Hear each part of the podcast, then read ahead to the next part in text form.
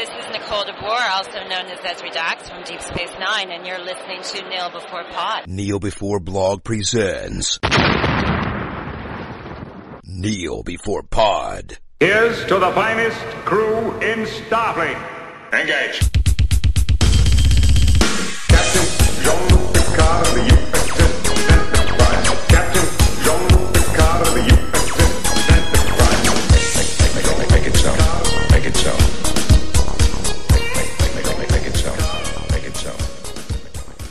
Hello, and welcome to Kneel Before Pod, the podcast that isn't afraid of artificial life. I'm your host, Craig, and the time has come to discuss the entirety of Star Trek Picard Season 1. As always, I'll need to beam in my elite yet emotionally damaged crew to carry out this mission. Let's hope I can work the transporter. Energizing. So, Aaron, welcome aboard. Good evening, Captain. Did the beam in go successfully, or did I make a mess of it again? I have the correct number of limbs and eyeballs. That's good. I did it right. It only took me several years, but I did it right. Chris, how is your beaming? Welcome aboard. Where the hell is my left leg? I don't think you had that to begin with. I think um, I'm pretty sure I had it before I left. no, no. I think you're just trying to con me out of a spare left leg here. Well, I think you can afford a left leg, so Giza left leg. Uh, I don't. I don't think so. You come with one. You're not getting one when you. yeah. Dear me. I Right, really wish you'd done that in a really thick Glaswegian accent, by the way. Geezer left leg. Keys me. what you Um, wanting, man? Keys me a left leg. It's one of his uh, holograms that that can do that. Not not the original Chris. Yeah. Holographic Chris. I'm the podcasting version of Chris. Podcasting hologram. Yeah. Uh, that's possibly a spoiler, but we'll, we'll get to it. Okay, so we're here to discuss Star Trek Picard. Recently finished its first season, or recently started its second season, depending on how late I get this podcast up. We are either in lockdown or have been out of lockdown for several months. Who knows? But first, we'll start with Kneel Before and Rise Against. So, Aaron, do you want to kick us off with a Kneel Before? I will do that. It's slightly old, but it's the thing I've not mentioned on uh, the previous one we did, and that's Final Space. Season two dropped eventually after a long wait for the, I think, it to finish playing in America. And I have to say, I was quite disappointed at the start of season two because they ratcheted down the tension massively, which was really difficult to deal with, I think, given the, the, the sort of power of the end of season one. But by episode seven, and I broke my own rules and stuck with something that long. By about episode seven, it really picked up. They brought the tension and the and the plot back, and it was powerful again. So, really happy with the end of season two of Final Space. So, for those that don't know, what is Final Space?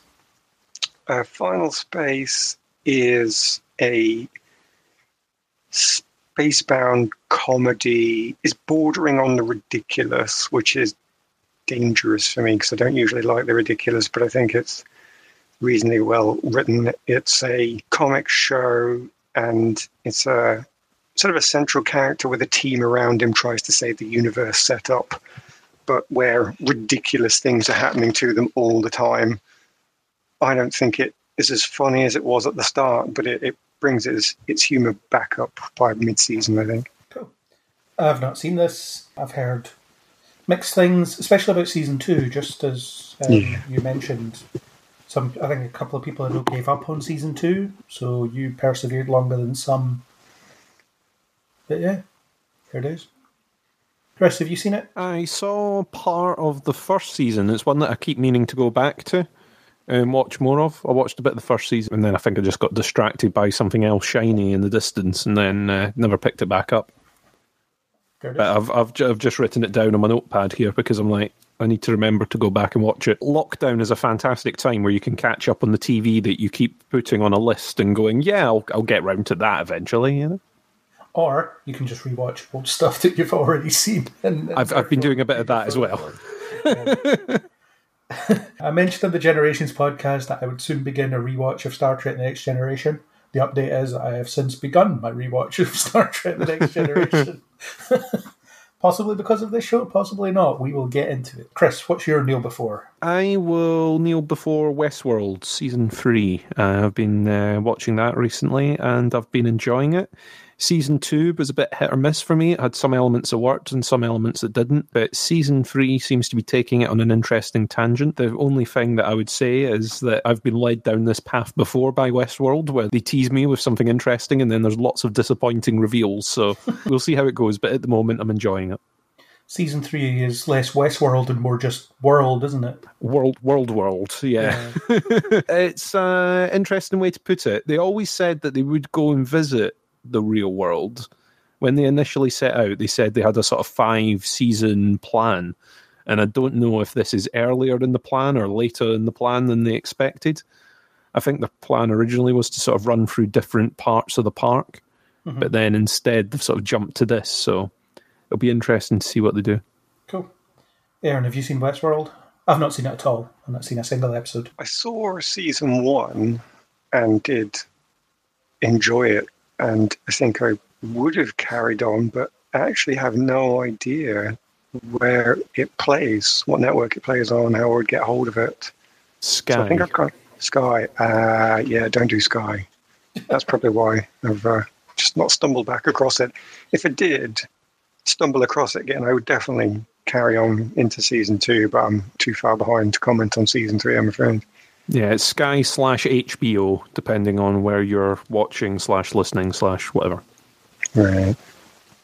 Yeah, maybe it'll be cheap on DVD at some point and you can buy it. Or maybe not.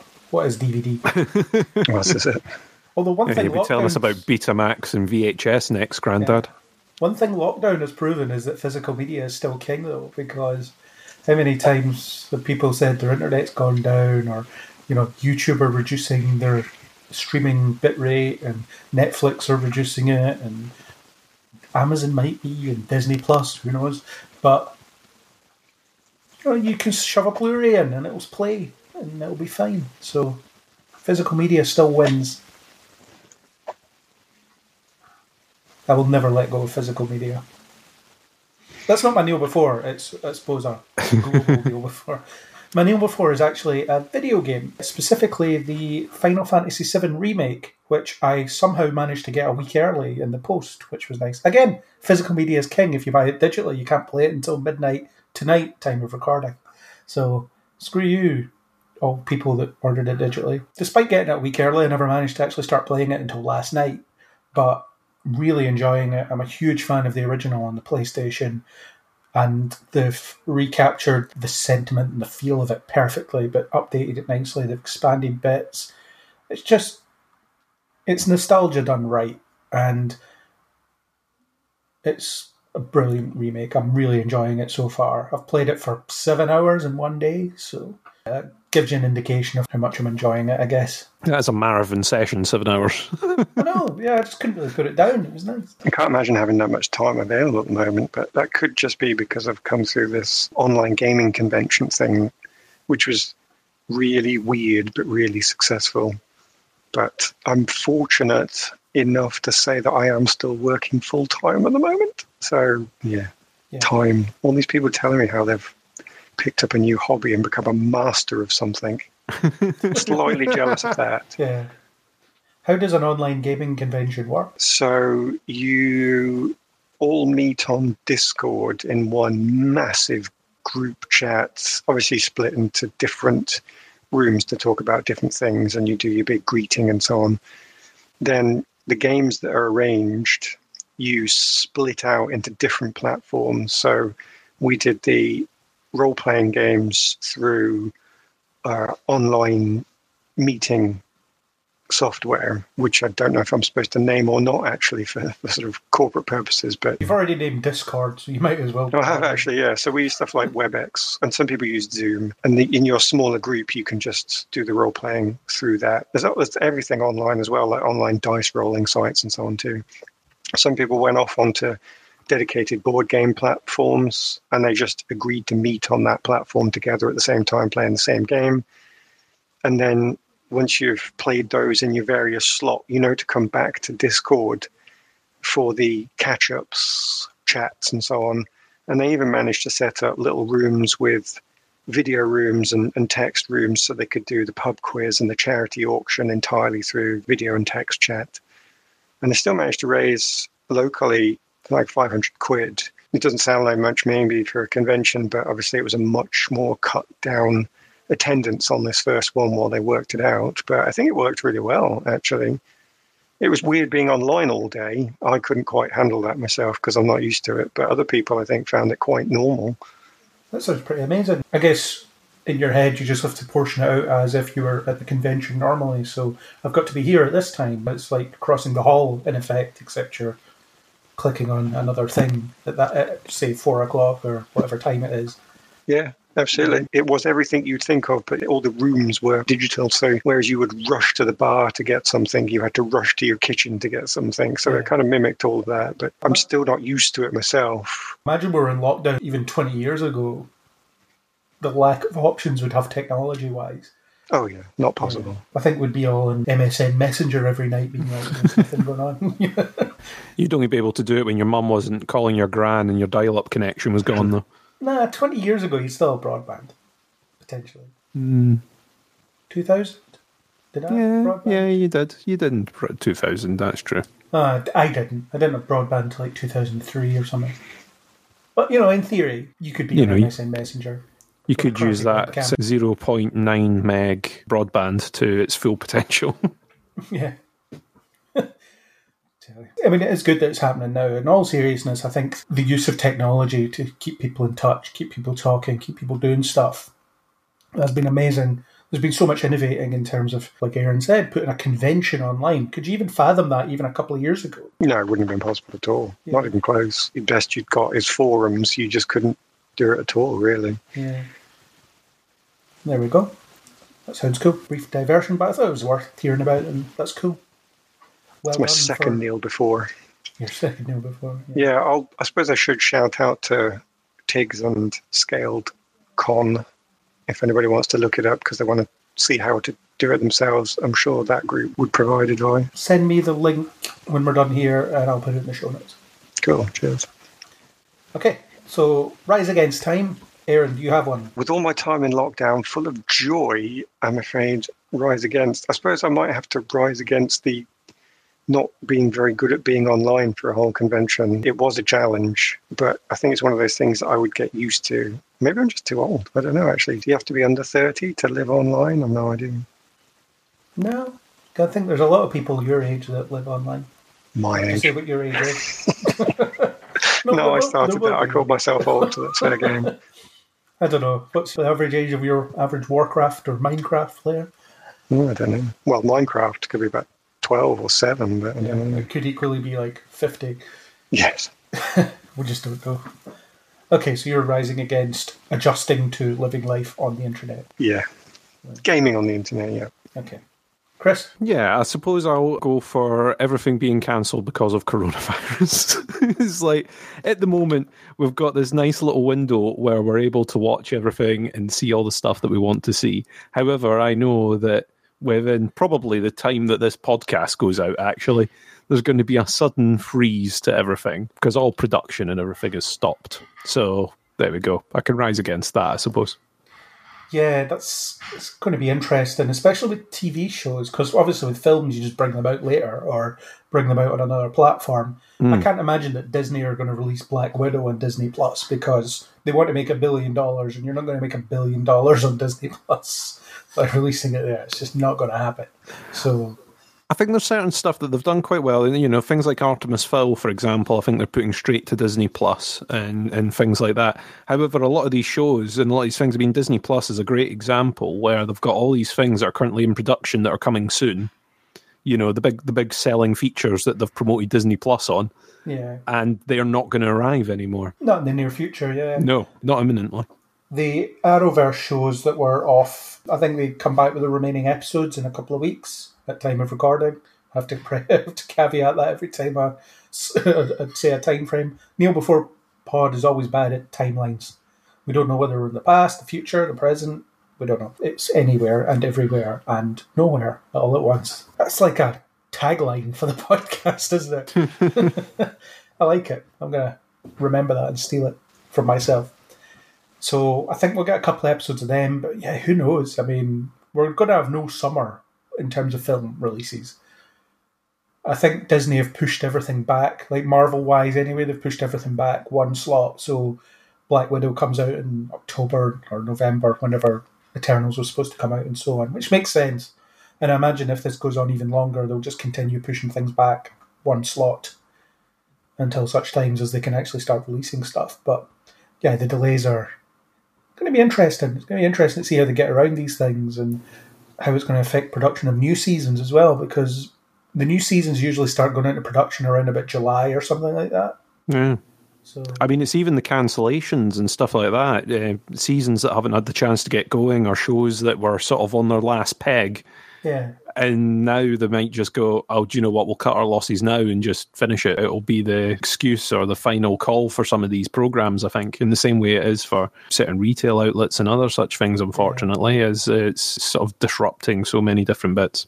yeah. Well, I know with like Supergirl, they'd start or they had like one or two scenes left to film on the finale, which is, which is gutting, you know, because they could have they could have done the post production remotely because there've been a lot of these shows they've been doing that actually. They've been talking about how they've just set people up to work from home and there's people doing sound mixes and stuff from their living rooms or from their bedrooms or whatever. So it's pretty cool that again the technology exists to be do, allowed to do that but we'll see what actually comes out.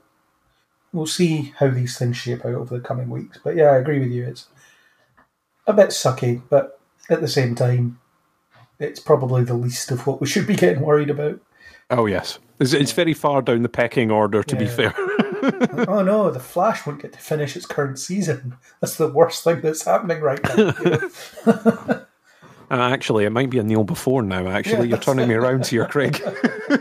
no, yeah, it'll have less episodes to put up with. and the Flash gets its one per episode kick in. Oh, yeah, there we go. For those of you with your Kneel before bingo cards, Yeah. I am going to rise against answering questions that are posed in films in supplementary material like comics or novels. great. I like that. Good just- choice. Yeah, Good choice. films. It happens on TV as well. In fact, we could get onto that with Picard in itself because that does have tie-in media. Although I don't think it's as bad. The thing I'm picking on the most is Rise of Skywalker because there's a lot of questions that people had after that film, such as how did the Emperor get so many star destroyers? Who's crewing these star destroyers? What's going on? What is this person? Who is this person? All of these questions are answered in the novelization, and they shouldn't be because I'm not going to read the novelization. I can barely stomach watching the film. I don't want to read the book.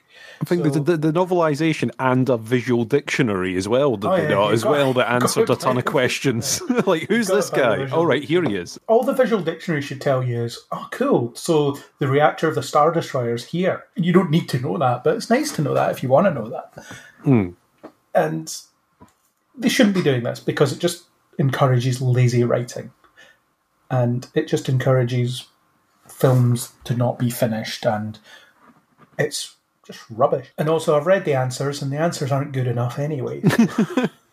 I'm totally with you on this. As soon as you said it, I was like, Do you know what? I should have had that written down at some point. I listened to a podcast on a different network, not Kneel Before Blog, unfortunately, that was about Rise of Skywalker. And they did a whole thing of, oh, well, who was this and what was that? And they're like, oh, well, in the dictionary, it says that this character did this or whatever. You're like, hang on, why is there some book that's explaining how this film works? yeah. I understand it if it's a film that's maybe come from a book in the first place. It's like, okay, there might be extra details in the Game of Thrones books that are not in the TV show, for example. But the book came first, so I can kind of forgive that. They should put everything on screen to explain it, but fair enough, it's come from a book. But So, Star Wars is a film. Yeah, extra stuff that maybe fills in a little bit of background, but doesn't explain major chunks of plot that have you sitting there going, "What? Hang on, we gave Rise of Skywalker a, a bit of a kicking on the podcast already, and we've done we did a lot of that." Let's do a podcast on the novelization. Well, yeah, let's do one on the novelization exactly. Yeah, but it's not. Uh. You don't have to read the novelization. It's like, oh, I got my information from this internet post, so you know that's what they're doing. you don't have to do this because we'll answer it here, and yeah, it's nonsense. I mean, extra details, background details, as you say, that's fine as long as you don't need it to understand the story. So yeah, you want to read the Game of Thrones novels and you want to understand the backstory of this thing or this person that appears once because that's in that book, but it's hmm. not relevant to the story being told. That's fine. That's something extra you can get. But Exactly. It works for Game of Thrones or The Expanse or any of these other shows that are based on novels. Then uh, Hunger Games, all those sorts of things. Now, there's so many of these books that have, have been turned into great films or TV franchises. It's worth checking out. But when they try and retroactively fix something in post in a book, then you go, oh, that's not on screen. It didn't happen. As far as I'm concerned, it doesn't fix a film when someone goes, "Oh well, I think you'll find a novelization version explains that." No, no, no, Oh, no, it wasn't on screen. It Wasn't and on people screen, use it as a so defense it's as well. When you're Yeah. like, well, this makes no sense. Oh, it's in the book. It's like, great. And I'm going to read this. Why? No, Yeah. because it explains this. And it's like, no, you've just ruined your own argument there. If you watch half an hour's worth of deleted scenes, you'll see that Yeah. it's explained. And the, I'm like, well, they put it on the cutting room floor. It failed. I'm sorry. They, they they put it on the cutting room floor. Therefore, they never explained it properly. It's not in Yeah. that two and a half hour cinema experience that I had, so it's not relevant as far as I'm concerned. Exactly. Aaron, do you have a view on this? Well, only to agree with you. Yeah. That's good. Okay. Yes, embrace your hate, Aaron. Embrace it. I've still not seen the film, so actually I can stay Oh, away really? from the hate for a bit. Yeah. Just read the novelization. It's apparently tells so much more. Yeah, if you read the novelization bit, that, that I think that's the solution. You've got to read the novelization and then watch the film. Get the Cool. audio book while you're supposed to be working and then listen to that instead. That's what you do. You mute the film, but you listen to the audiobook. That sounds horrible. So that's it. Let's move on to our main event. Star Trek Picard Season 1. The return of Jean Luc Picard to TV screens after 18 years not on screens. It's a big deal. Although, is it a big deal? We'll discuss. Chris, what did you think of Season 1? This is the non spoiler section, so. the non-spoiler bit. I had mixed feelings to this. I was really, really excited to see Picard back on screen again, and I knew it was going to be different. I didn't know how different, and I feel there were certain bits where I was anticipating, and it just kind of fell through for me. And I think it's something about the way these new Trek shows are being made and the way the storytelling's worked. And I'll get into that later on. I think overall, I've probably got to come out and say that I enjoyed it. However, with tons of reservations, I think I say this all the time on the podcast, is that sitting here and dissecting the show makes me come out and say that I hate it more than I probably did. I watched it every week. I didn't drop it halfway through. Therefore, I enjoyed it. Okay. That's a nice, succinct, non spoiler summary that teases what you're going to say soon. Mm. Well. Aaron, can you follow that up? I can only follow that up by saying the same thing as I think I said throughout most of the, I don't even know how to refer to it, something else we've recorded but haven't actually released yet. So I'm going to sound in the future like I'm saying the same thing over and over, which is the that past? Or the past, which is that I really enjoyed the opening and didn't enjoy the finish. Which I think it sounds like I'm more dissatisfied with the conclusions of writing than anything else. But I do think it stands up here in that it has loads of promise at the start, mystery as well, and lets you think you're heading towards something new, different, exciting, or even just familiar but then the payoff at the end didn't really do anything for me. Cool. Uh, I'm along the same lines. I was really excited about it before it came out, and even the first couple of episodes, I was fully on board. I was really enjoying it. It was great seeing Patrick Stewart back in that role. It was great returning to that world, etc., etc., etc. But as the season dragged on, and as we got towards the end, and when they started answering questions, I just found that the answers weren't good enough, and I feel like it ruined the show because the build up wasn't going anywhere. And at the end of the season, I'm sitting there thinking to myself, would this have been worth watching had Patrick Stewart not been in this as Jean Luc Picard? And I just have to answer no. I just don't think it would have been good enough. I don't think it stacks up against other stuff that's on, other sci fi stuff, or other, in general, TV shows. I just think it's a fairly poor effort overall, I think. And I'm really disappointed to be saying that. It's not where I wanted to be at the end of a season of Picard, but here we are. So, on that note, should we descend into the spoiler section? Go to spoiler alert. Ooh, spoiler alert sounds cool. Let's go for that one. Let's go for spoiler alert, yeah.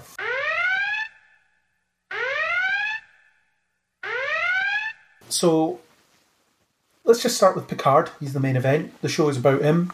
His name is in the title. Patrick Stewart is the lead here.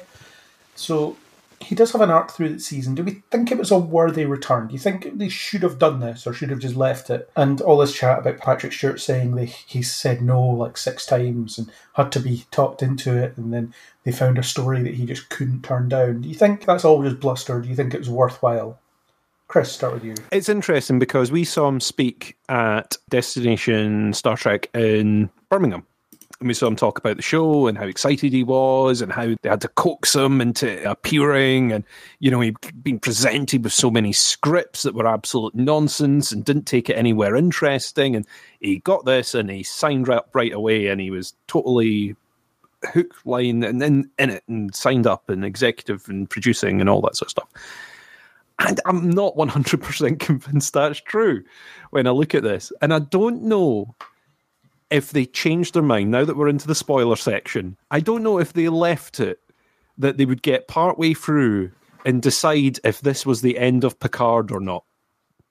If this was going to be a one season and we're wrapping up this character front, or if it was always, oh, we're going to get to the end of this and he's going to die but not die and then carry on on more adventures with his new crew that he's gathered. I just I don't see that being the end point of this.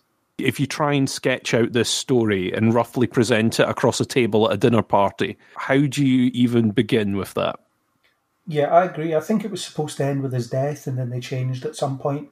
Probably when CBS said, "We're going to give you a bunch of money to do another season of this," and then I, I think at that point stuff must have changed because it does seem to be going a certain way, particularly in the final episode, and then goes another way, and doesn't earn it. And so I think you're right. I think there was supposed to be a bit of finality to it that didn't really happen and now we're getting another season of it. Like I said, I don't think this would be worthwhile at all if Patrick Stewart wasn't in it, if Jean Luc Picard wasn't the main character. It's a difficult one. I mean, I probably wouldn't have wanted to see the story play out if Picard wasn't in it. I think Patrick Stewart was great. He remains great. I don't like the way Picard was characterized much of the time because I think they made some severe missteps with who he is and who he used to be. And I know people will say it's been 20 years, things have to change, but there's things that he would just willfully ignore, and um, I, wouldn't believe that Picard would ever do that, even with these 20 years of whatever he experienced, through most of which he sat around his vineyard and did nothing. So it's almost like, what's he been up to for the last 20 years? Kind of almost nothing, really. So, other than this one event that really spurred his hiding, I guess. So yeah, it's a difficult one. It's something that we'll explore for sure. If I preface everything with it opens differently to how it closes, then I'm going to say yes. Because the story not only revolves around age, it also revolves around somebody, and it needed somebody who was once useful, powerful, and dynamic, i.e., the metaphor of youth itself, and has now moved into old age, which is threatening to bring us all low, and therefore you lose that power. So add on to that that that is contrasted with uh, synthetics, who of course don't get old at all and don't suffer this problem. And I think you've got the perfect placement for Picard because he was the head of the Enterprise, the flagship of the Federation. He was the one out there making everything happen, and now he's gotten old, and the Federation doesn't respect him, and he's gone, and he's left by the wayside. And of course, he's got Data as a connection, which gives him everything. Well, not sorry, not just Data. He's got Data and the Borg, which gives him the perfect connection to synthetics. So he is absolutely, definitely the right and potentially only character I can think of in the Star Trek background that can answer both of those needs. Obviously, you've got Seven of Nine that can answer the second need, and you've got characters of previously like Spock and his father, who I know aren't available anymore. But those characters could have been accessing the age storyline. But I find it difficult to believe that you'd find somebody that could do both age and synthetics without using Picard. So it opens absolutely perfectly, and he is the central character to both the themes of this show. I'm going to, I have to emphasize that though, it opens perfectly. I'm not convinced it closes perfectly because I don't think that by the time you get to the end of it, you are focusing properly on these two promises at the start because that sort of problem that comes with age is really lost in the plot lines they try and develop with the youthful synthetics. It's referred to in voice, in text, but I don't think they follow through on it. And the yay moment when Riker comes in waving the flag of the Federation isn't earned. So, this whole idea of is youth more important than age? Oh no, age has got experience and can bring you back in when you need it. Well, it, it, it didn't really earn that. They just sent messages into the void and Riker answered. So, opens perfectly, but the two themes at the end had been so lost that it, at the end point it didn't need Picard, but it did need him to start with, and I think that's a big shame that that was lost. You can tell that the showrunner Michael Chabon's a novelist because in those early chapters, in effect, he sets up so many things that would make up for great exploration. So you've got, as you say, Picard's age. You've got the fact that the universe has moved on without him. He's been hiding for the past 18, 20 years, or 15 years in the timeline of the show, because he was still active for a fair bit between Nemesis and now. It's only, I forget the time scale that they say in the show, it's like 10 years or something like that. He's just been rotting away on this vineyard of his. So you've got that issue. You've got the whole fact that he doesn't believe that the Federation is standing up to their own ideals at this point. You've got the synthetic ban and all the questions raised about that. You've got the fact that his brain abnormality is causing issues for him. You have all of these things that don't really amount to much by the time we get to the end of it. I mean, the synth ban is weirdly just thrown away with a line of dialogue that you might miss. That's so baffling because it seemed integral to the background of the universe at this point, and it's like, oh yeah, the synth ban that's lifted, that's fine, don't worry about it. Well, I think that's the slight difficulty with the setup again. It's interesting to hear you say that the guy who wrote it is an author because it ended up being a Star Trek episode. I think it ended up being an Enterprise episode by the end of it because you set up all this lovely stuff and then after the final adverts when there's only 10 minutes left and you get quick resolution and the, uh, the epilogue where everybody laughs over a game of poker. It felt like that. So they do set up all their stuff. And it's a different type of show in the same way that Discovery was a different type of show and it was very welcome. But then when they say we're going to close it like we would any episode of the 90s or 2000s Star Trek, you think, oh, I kind of didn't want you to go back to that. Are you thinking that this would make me happy, that it would be a remembrance of times past? And I think I've been promised so much, I didn't want it to end on that happy, pleasant, remember when you were a teenager watching Star Trek note. I think it's one of those things where it goes in, and this is what I was saying at the beginning in the sort of spoiler free bit, is this new way of telling stories in Star Trek. It's you don't do episodic shows anymore where you do little episode storylines and maybe there's a little bit of through line that builds into a bigger arc. Now it's more like something off of HBO or whatever, where you've got to have some underlying sinister plot that envelops the entire program on the way through. I mean, Discovery does do the odd episode where they'll go, "Oh, actually, we've forgotten about the main plot this week. We're off doing this. This little diversions come in that we're we're doing." But mainly, it's about building up this big conspiracy, this big, you know, villain building element to the whole thing. And that's not the traditional Trek. And like you say, Aaron, when they get to the final episode, they go, Well, we don't know if we're going to get another one of these, so we've got to tie it up into ribbons now. So it turns out that the ban is gone because that was one person's decision. That was the head of security's decision. And now that it turns out that they were a terrible influence this entire time. We've rescinded that, and everyone is absolutely okay with it after years of being told that synths are evil and are out there to kill us all. And they destroyed colonies on Mars, they destroyed shipyards, they killed tons of lives. Everyone has now decided that it's totally okay because there's this planet of synths. It just doesn't fly because they go with this realism angle where they go, "Oh well, this is Trek now. This is this is the way it is." It's not this idealized world where everyone's happy and everyone's got whatever they could possibly need and they're exploring because that's what they want to do. That's them benefiting the common good and going out and doing it.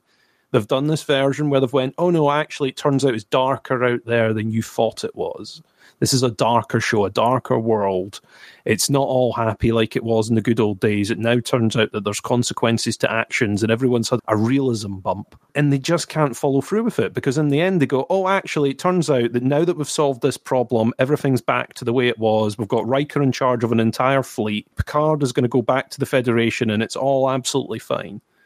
Because they couldn't leave the synths a secret or do anything like that because now they've done well picard's a synth so they can't send him back to the federation otherwise so they had to finish that storyline they had to tie it up and i don't think it leaves it in a satisfactory way I mean, some of this will depend what they decide to do in season two. Season two could be about the whole how do people react to the synth ban being lifted. But I would actually like to see a longer discussion about do we lift the synth ban? What difference did these events really make to it, other than we've discovered a planet of synths? And one of them decided they weren't going to wipe us all out. That was nice.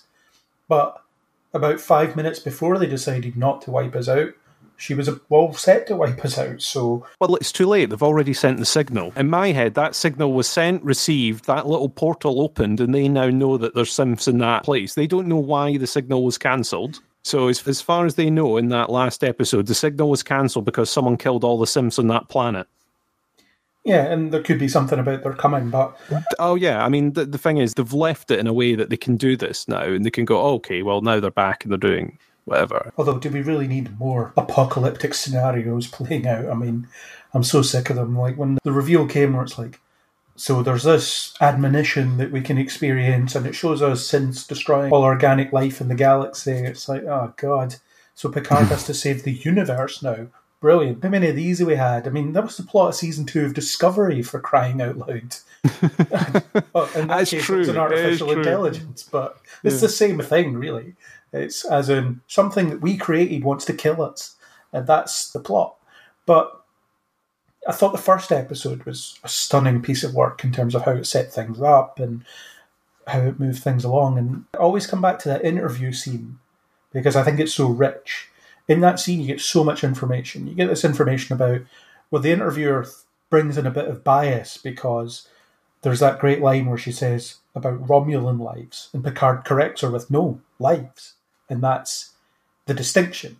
So that gives you an idea of how isolationist the Federation have started to become, even though they are still made up of like hundreds of species. But you know, we don't like Romulans; they're weird. It's a conceit you can sort of deal with when you're thinking about it, because yeah, we don't trust the Romulans. Why were we going out of our way to save the Romulans? You know, and and when this big threat was so close to home. And it was pretty clear that that interviewer was afraid of synths as well, because kept asking questions about Data. Did you ever have reason to doubt them and things like that? So that gives you an idea that maybe people out there don't trust synths. So you suddenly lift the ban. It's like, what the hell are you lifting the ban for? It is that. It's, it's why why are you doing it? And I get that that interviewer part, I could see what they were going for. They were reflecting sort of our modern world now, where you know you'll get newscasters that are going in with a biased view. You get countries now where it's oh no, we'll deal with us first. We fix our problems. We don't have time to deal with anyone else's nonsense. We fix our state. That sort of Trumpian view of the world, and even what Britain's done with Brexit and stuff like that. No, no, no. It's about us first. You know, if it benefits us, we'll do it. If it doesn't benefit everyone else, we don't care. It's if it benefits us, we'll do that. And I get that's what they were trying to push out with the beginning of that. And I think that's where I agree with what Aaron said and what you're saying about the setup, this building quite an interesting thing to start with. Yeah, and then it just loses the rag by the end, loses the Stardust City rag. to Exactly. And to your point about the episodic nature of previous Star Trek, which was of its time and it worked really well. And actually, I think the perfect type of storytelling for a Star Trek series is what Enterprise did in its final season, where they had micro arcs of two to three hmm. episodes. Here we'll tell a complete story in those three episodes, but we also have time to let it breathe. That's perfect because that still allows you to have connected stuff going on, but also allows you to play around in that episodic format and you don't have to wrap it up in like 45 minutes or however long your episode is. But I think this season tried to have its cake and eat it too, because it kept diverting to things. For example, the fourth episode, Absolute Candor, it's Picard is finally out in space and it's, now he's just gone off on a random tangent for some reason. So we can get another member of the cast that we haven't met before. And then it feels weird, although I was happy to accept it because it gives you a bit of extra information on the background. This is what the Romulan society has become following the supernova. Here's this group of Romulans that believe in being truthful against the fact that they are known for their secrecy. This was all great stuff. And I accepted it for that reason. But at the same time, it was time away from the arc. Apart from the fact that in that episode you had Soji and Narek sliding down hallways in the Borg hmm. cube, is- which is just, yeah, it's just weird. And the fact that we spent so much time on the Borg cube with the same scene essentially playing out over and over again. How many times did Narek and Narissa have that same conversation? So, well, if you don't get results soon, I'm going to have to step in. Give me more time. Fine, I'll give you a little bit more time. The next week, you're going to have to speed this up. It's like, yes, but I need a little more time. Fine, more time. And this dragged on for ages. And this is it's all time in your arc, but it's wasted time because you're not using it well, because you're just repeating the same information over and over again. I kept feeling that they introduced the Borg cube too early. That it was like they did it two episodes too quickly. I was absolutely fine with them doing the initial thing in episode one where they go, "Oh, there's another," and they go, "Oh, there she is. She's on a cube out there." But I didn't need to then see every episode. Oh, what's going on back on the cube? Let's find out. Oh, they're falling in love. Oh, right, great. And let's You know, have that tracking zooming shot of going inside the cube every time. as well. But it was one of those where they just went for it too early. Could have just held off and then did little bits building up rather than, oh, let's dedicate chunks of episode and take you away. Especially when they spent so long before getting Picard off of Earth as well. Yeah. As much as I've said already that I enjoyed the beginning of the season, and I'm setting it up, there was a part of me that was like, get him off world already. He's done enough on Earth. I know that we're wanting to see that he's there and he's sort of hesitant and introduce us to all the characters and everything in the in the situation, but get him away, get him moving.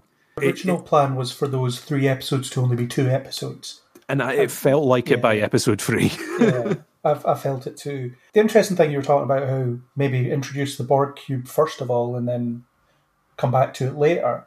I actually think they could have left that whole thing for later because, from Picard's point of view, early on in the season, it was, you know, okay, there might be another android out there, but who knows if she's still alive? And then in the next scene, let's go to the Borg cube where we know that she's still alive. You know, if we're going to be in Picard's point of view, I would have liked to see that a bit longer. You know, leave uh, an open question as to whether Soji is still alive. I mean, of course she is going to be, but I think it would have helped with a bit of tension. Yeah, so you don't you don't find out that she's alive until they do the funky stuff with the terminal, and find out all the emails or all the messages and, and trace it back. I think that's a good have one point. scene where then you only have one episode where they can have that conversation about you, you better get results, but I need more time. so it's it's an odd one. I think it's an oddly structured season because you do have these diversions. I think in some cases they're useful. Absolute Candor is an episode that I quite like because it tells you a lot about the characters and the world, but at the same time, it is a diversion from everything else that's going on. So let's get on to Picard and I guess his past. So there's a lot about his past. He's wanting to relive his glory days in a lot of ways, go back out in one last mission. It's essentially the plot to All Good Things, but without the shifting timelines. He needs to do one more mission because he wants to save this mysterious connection to Data that he's just found. And it's all fine in that respect. I kind of like to see an arc where Picard goes back out into the universe and then finds out actually I'm right to be stepping away. It's not for me anymore. Because a lot of these times you do have these coming out of retirement plots where they decide, oh, I should have never retired. But I would quite like one that sort of ends with, yep, happy with the fact that I should be retired. I was in over my head here. And he keeps admitting throughout that he was in over his head as well. Aaron, come on to you first. What did you think of the way Picard's past informed his present and where it all went, if anywhere? where it all went. That, that's the tricky thing, isn't it? But I mean, it, the thing of it is, he's whereas you might have seen it before. I think he's the right character to never retire, and there's that very important. Well, it seemed important to me scene where he meets Kirk, and the advice from the older man at the time was, never let them take you out of the chair. And it's such a moment, whether it's iconic or not, I don't know, but it was such a big deal for me. And the whole point of the captain of the bridge of the Enterprise can actually change the course of the galaxy's history is a very important part of Star Trek as was.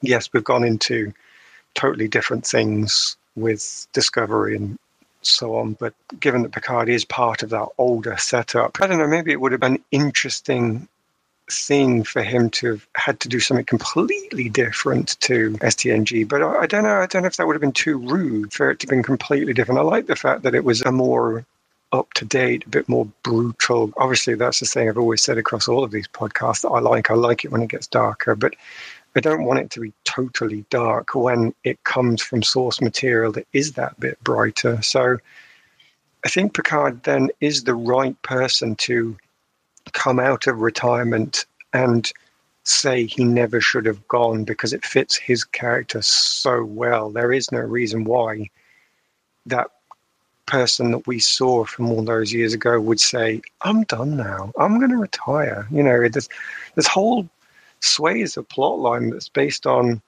I never had children. I mean, that comes up quite a lot, even into the films where obviously he loses his family to the fire. But in many of the episodes, it's a plot point. He is definitely out there to stay. He knows who he is, he knows what he wants, and he knows where he can do good.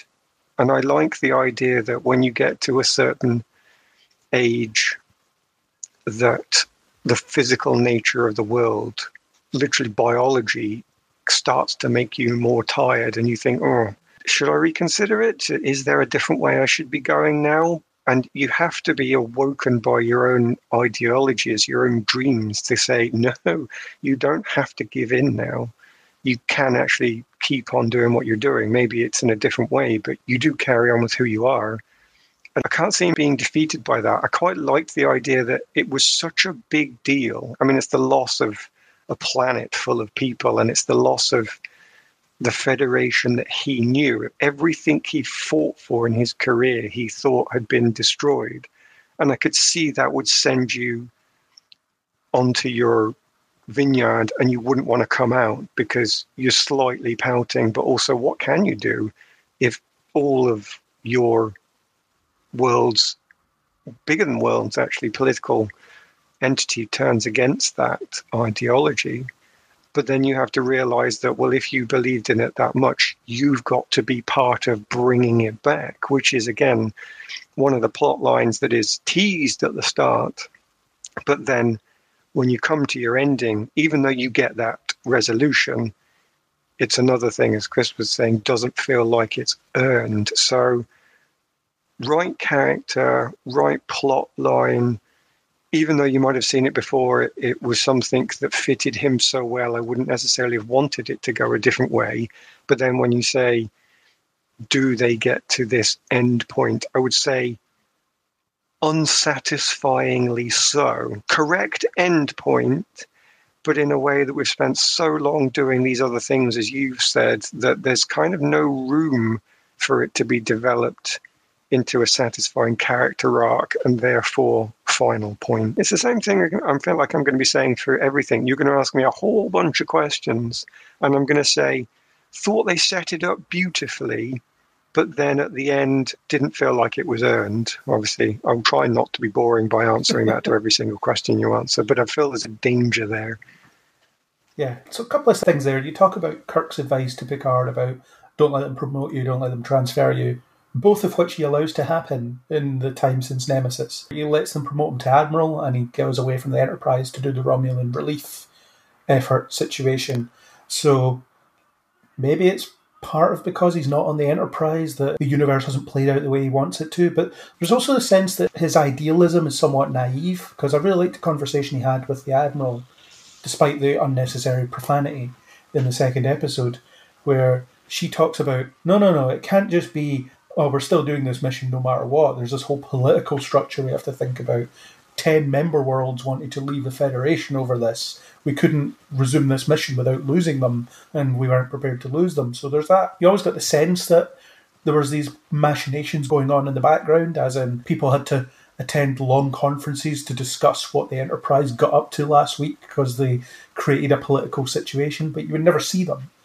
And they would never really get referenced other than now and again. But in that episode, it was no, here's the reality of the situation we're facing here, and whether you think it was morally right or not. It was a difficult political decision that was made that benefited the Federation. So coming back to that insular, this is all about us. It's not about anybody else. We'll fix ourselves and then we'll worry about other people type situation. It's all interesting, and I think that's an important part of this plot that's set up. Though it's part of this promise that I talk about because I'm quite happy to believe that Picard was part of an older version of the Federation. When anything is growing and expanding, everything is new and shiny and everything gets swept along. I think you can see it in the rise of empires, where empires seem to have loads of success when they're really building. Your armies are sweeping everything to, to the side. And you can see it in corporations when a corporation is growing and powerful, it just seems to be eating up its competitors and having endless swathes of sales that aren't blocked by anything. And I can kind of believe that the Federation followed that same set of rules. Whilst it was still growing and meeting new planets and meeting new polities, they were all being absorbed into it quite happily because there was lots of good stuff to go around and Picard could be part of that. Oh, welcome you, you come in. Oh, it's brilliant, come here, let's have a party. And it would really work out as that expansionistic phase. And then all of these entities suffer when they reach that critical point. And even though I know what you're saying is, is has to be true, these meetings were going on in the background you could believe that they were sort of being easily developed, easily dealt with, problems easily overcome. And now we reach this point where the Federation is no longer growing, expanding, and absorbing easily. If the Federation is going over a bit because it's having trouble now and they're having to do more politics, I can believe that they've changed, but Picard hasn't. So he's still thinking we're on this upswing where you can do what you want, you can bring everybody in, and we can make it all right in the end whereas the administrators know for certain that no, sorry, the good times are gone. And it actually matches with his age plot. He's still wanting it to be as it was when he was younger, but he's been left behind as things have changed without him. So it's another thing that works perfectly with this setup of Picard and his age really getting in the way of what he wants to do.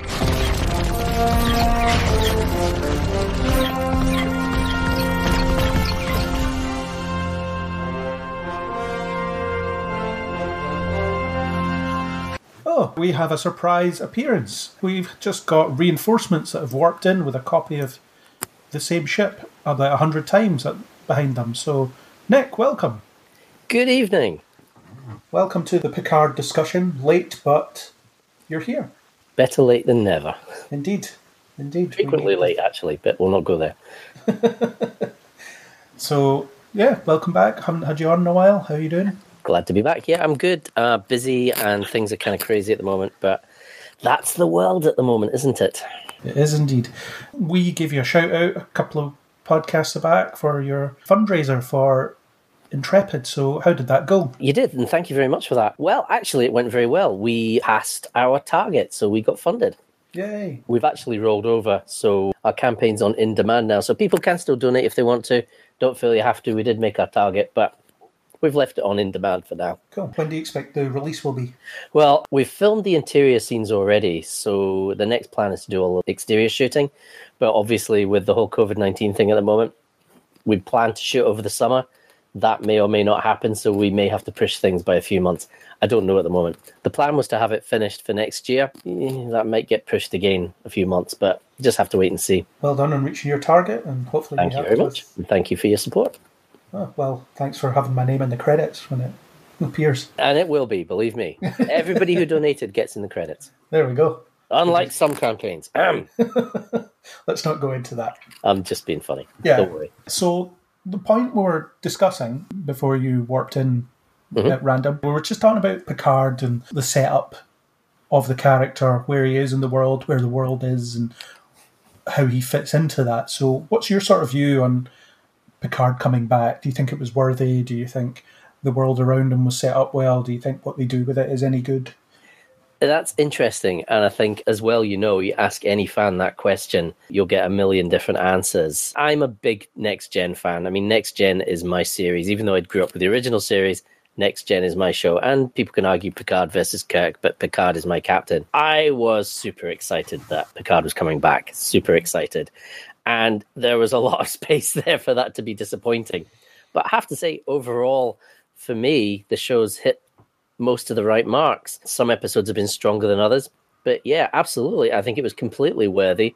I think I love the story that they were telling. It's different than what we would expect from watching Next Gen, but I think it's a completely valid continuation of that universe and certainly of the journey Picard was on. And I think they've taken Picard in a new but familiar direction. So it's nice to see him not be quite so perfect. I like the whole Picard allowing perfect to become the enemy of the good, I think was a very, very apt story direction to take things, especially with the way the world is these days. And we often do allow perfect to become the enemy of the good, don't we? And I think seeing this older Picard, this slightly, maybe not bitter, but slightly unhappy Picard who walked away from everything when he probably shouldn't have, finding his not physical youth, but finding his emotional youth and his vigor again. And I, find it very interesting to watch Patrick Stewart's performance from the first episode through to the last one. And I mean, you see him start and he's much more kind of stooped and older. And as it goes on, you see him getting his vigor back and becoming more the Picard we know. Uh, I mean, he had some amazing moments, even things like when he first meets Rios, and Rios says, They told me you're a speech maker. I know people's feelings are very much split on it, and some people love it and some people hate it, and some people are very much on the fence. But I do think the people that wrote this and produced this show watched Next Gen and admired what they did, and they played to a lot of the strengths from it. I was blown away by it. I loved it. Loved it. Cool. So, on your point about Picard and the mistakes he's made and the fact that he mhm. admits to some of them, I was on board with that. And a common thread that we keep coming back to is the fact that the start of the show is much better than the way it ends because of the things that may or may not pay off. So, yeah, he did hide away for 10 years. You know, Raffi calls him out on it when he looks her up again and says, you, know, you could have called. You could have called to say hello. And I guess at that point he's like, yeah, I probably should have, which mhm. is interesting. But then when you have it later on where he's still acting like that, so there's the episode, I forget which episode it is, but Raffi speaks to one of her former friends or whatever at Starfleet to get the mm-hmm. diplomatic credentials to get on the Borg cube. And she's very clearly at that point, she's struggling, she's drunk, she's not in a good way at all. And Picard's just like, all right, thanks for getting me the credentials, and then lets her slink off, and it's Rios that has to help her. So mm-hmm. the fact that he'd never seemed to learn from these things and never seemed to make up for behaving that way just didn't sit right with me. I feel in a lot of ways that is true to who Picard is. And one of the things they do touch on is the fact that he does tend to be emotionally distant from often the people closer to him. But you saw the difference in his behavior with Riker and Troi, and he was different with Raffi. I agree with you in that that is uncomfortable, but I think as human beings, it's difficult to change. And I think he becomes aware of this as a problem and he acknowledges it, and to an extent, he changes. But that's still a part of who he is. And I don't think you can take that almost inability to sometimes empathize with individuals who are close to him. Maybe empathize with them, but that inability to connect in that way with people who are close to him, especially people who are his subordinates, is not unusual for Picard. And I don't think it's something he'll ever get away from. I think it's not an unusual trait. And I think sometimes people find it very difficult to even open up and say, oh, you're suffering. And you may think, oh, I should do something here. How do I help this person? But you don't have the emotional tools to do it. You know, that sort of, oh, you're in pain. They're there. That's likely, I don't know how to deal with this. So I'm going to pat you on the back kind of thing. I think that's very Picard. So I agree with you, but I think that is just who he is. It's interesting that you say that because I mean Troi had the line, I'm sure, on the planet where she said, "You can't just run off to the ready room here. You've got to mm-hmm. speak to us and tell us what's going on." Mm-hmm. So I think it's a good point. He's used to keeping everything in a box mm-hmm. and not sort of releasing it beyond his realm because it's captain's privilege, captain's being told only kind of thing, And and, he can't do that anymore. that was one of the things I liked in the episode with Riker and Troyan because they weren't his subordinates anymore and they basically told him what they thought. And he took it from them. That lovely scene where he and Troi first see each other again. And you just know from her reaction, she doesn't say it, but she knows he's dying. You can tell it in the performance there. She knows it's like, you're not okay, you are dying. She senses that. Yeah, and I think the show was at its strongest when it leaned into the TNG roots. I wasn't hugely interested in a lot of the new stuff, but whenever mm-hmm. I got reintroduced to something somewhat familiar, so let's catch up with the Rikers and see what they're up to, I thought that was great stuff. Any of the scenes that had Data in them were great. I agree. A lot of those scenes were by far some of the strongest the show had. I mean, the Data scenes were really well done. I know some people criticized the Riker Troi episode for being a bit slow. I loved it. I was The, the interaction between these Yeah. characters, and it was spot on. Whenever It- they cut away to the held Borg cube, I was like, ugh. I did have to laugh though when Riker threw shields up around the house. I didn't know if he was going to come back at some point in the finale, and as soon as they said that they were sort of hoping for a fleet or whatever, I was like, okay, Riker's going to be back now. But at that point, I was like, was it just so they could throw in a shields up line or whatever? You I, know, I think they did not a very good job of hiding the fact that that was going to happen when he basically said, oh, I'm on active reserve. Would you ever come back? Oh, it would have to take something big for me to come back. Oh, yeah, like a season finale, perhaps. And then they put his name in the credits. Yeah, I mean, the they pretty much telegraphed that one there. But I mean, I didn't bother. I mean, that was fine. It was like, oh yeah, Riker's coming back. Yes, Riker's coming back. That'll be good. And yeah, so I cheered when Riker turned. I was like, yes. It was a very quiet cheer because it's weird if you're sitting in a room and you cheer just randomly. But you know, it was a very quiet. Like, yes, Riker's back. the Um, logistics of that moment are a bit off though, because from that point of view, wasn't Picard on Nepenthe like a couple of days ago, and they took a shortcut through a transwarp conduit. So, like in that time, Riker had to contact Starfleet, say, "Give me a ship. In fact, give me like a hundred ships," and then get there just behind the Romulans. But eh, maybe they took the transport conduit as well. yeah, it give was give me just enough ships. But how many have they got? I don't really know. So like over egg it a bit. Let's say they maybe turn up with eighty, so we're going to need what hundred, and you know. the fleet of, of virtually identical ships was a bit kind of like, really? You couldn't have thrown a galaxy and a couple of sovereigns in there. also Eh, that- you know what? I don't care. I was just so happy to see these characters back and enjoying the interaction. And I liked the new characters as well. I was so wrapped up in the story and what was going on, I didn't really care. I kind of like, oh, all the ships are the same. Eh, you know what? I don't care. Also, remember the issue that we had earlier in the season that we had to cancel this rescue effort because we didn't have enough ships. Yeah. Again, I'm like, well, you know what? That was 14 years ago. They've obviously They've ramped up production since then. everything since yeah. They've learned how to copy and paste. And I guess so. Yeah. They, they uh, went to Dyson and they said, you know what, we're running out of ships. Can you throw us together some? Yeah. I mean, I probably would have gone for smaller fleets. Yeah, do you need that many ships to sterilize a planet? Yeah. The Romulans have five sterilization protocols, at least five sterilization. Yeah. sterilization. But you know what? These are all nitpicks. I think I just love the hell out of it. Yeah, so we're kind of talking a bit about Picard and his past, and I don't think the Borg are used particularly well in the overall context of the story, but I think Picard's connection to the Borg was used really well. Although there was a bit of a weird bit for me when he completely dismissed the whole notion that people could return from the collective, despite the fact that he did it, Seven did it, and she was in the previous episode. And then existed so he could learn that lesson later in that same episode, but he should already kind of know that. But then they did a similar thing in First Contact as well. They dealt with Picard's trauma and all these kind of things throughout TNG and family and that kind of thing. And Cyborg as well. They dealt with a lot of Picard's trauma with that. Picard went back to First Contact. And all of a sudden, he's like gunning for the Borg again and he hates the Borg and he's got. a It's like, but he kind of worked through this stuff on the series as well. Yeah, So, I mean, I guess we often think we work through our trauma and we don't. It comes back to haunt us later. So, again, I do agree, but I kind of see where they were going with that. I think it'd be different if Seven of Nine wasn't standing next to him, you know, just a few hours ago, kind of thing, as living proof of the thing that he's. Well, I, I guess possible. from the point of view that we don't see an awful lot of Borg coming back, Yeah, and then finally being confronted, well, actually, yes, we do. But I guess it's one of those things, same as your bigotries are stupid, Jean Luc, grow the fuck up, sort of thing. And I guess sometimes confronting people with these things is what knocks them out of their blinkered worldview. yeah, and I wish they'd done more with the Borg in general over this series because I feel like you could have almost done without them in terms of what they were trying to get across. I think you're right. And to an extent, it almost feels as if the Borg were there just to introduce Seven into the story. Yeah, But then you could have done that without having the Borg involved as well. But Seven could have been anyone as well. She doesn't Well, that's have anything true. specific enough, I don't think. But it could have been, but there's no reason why it couldn't be Seven.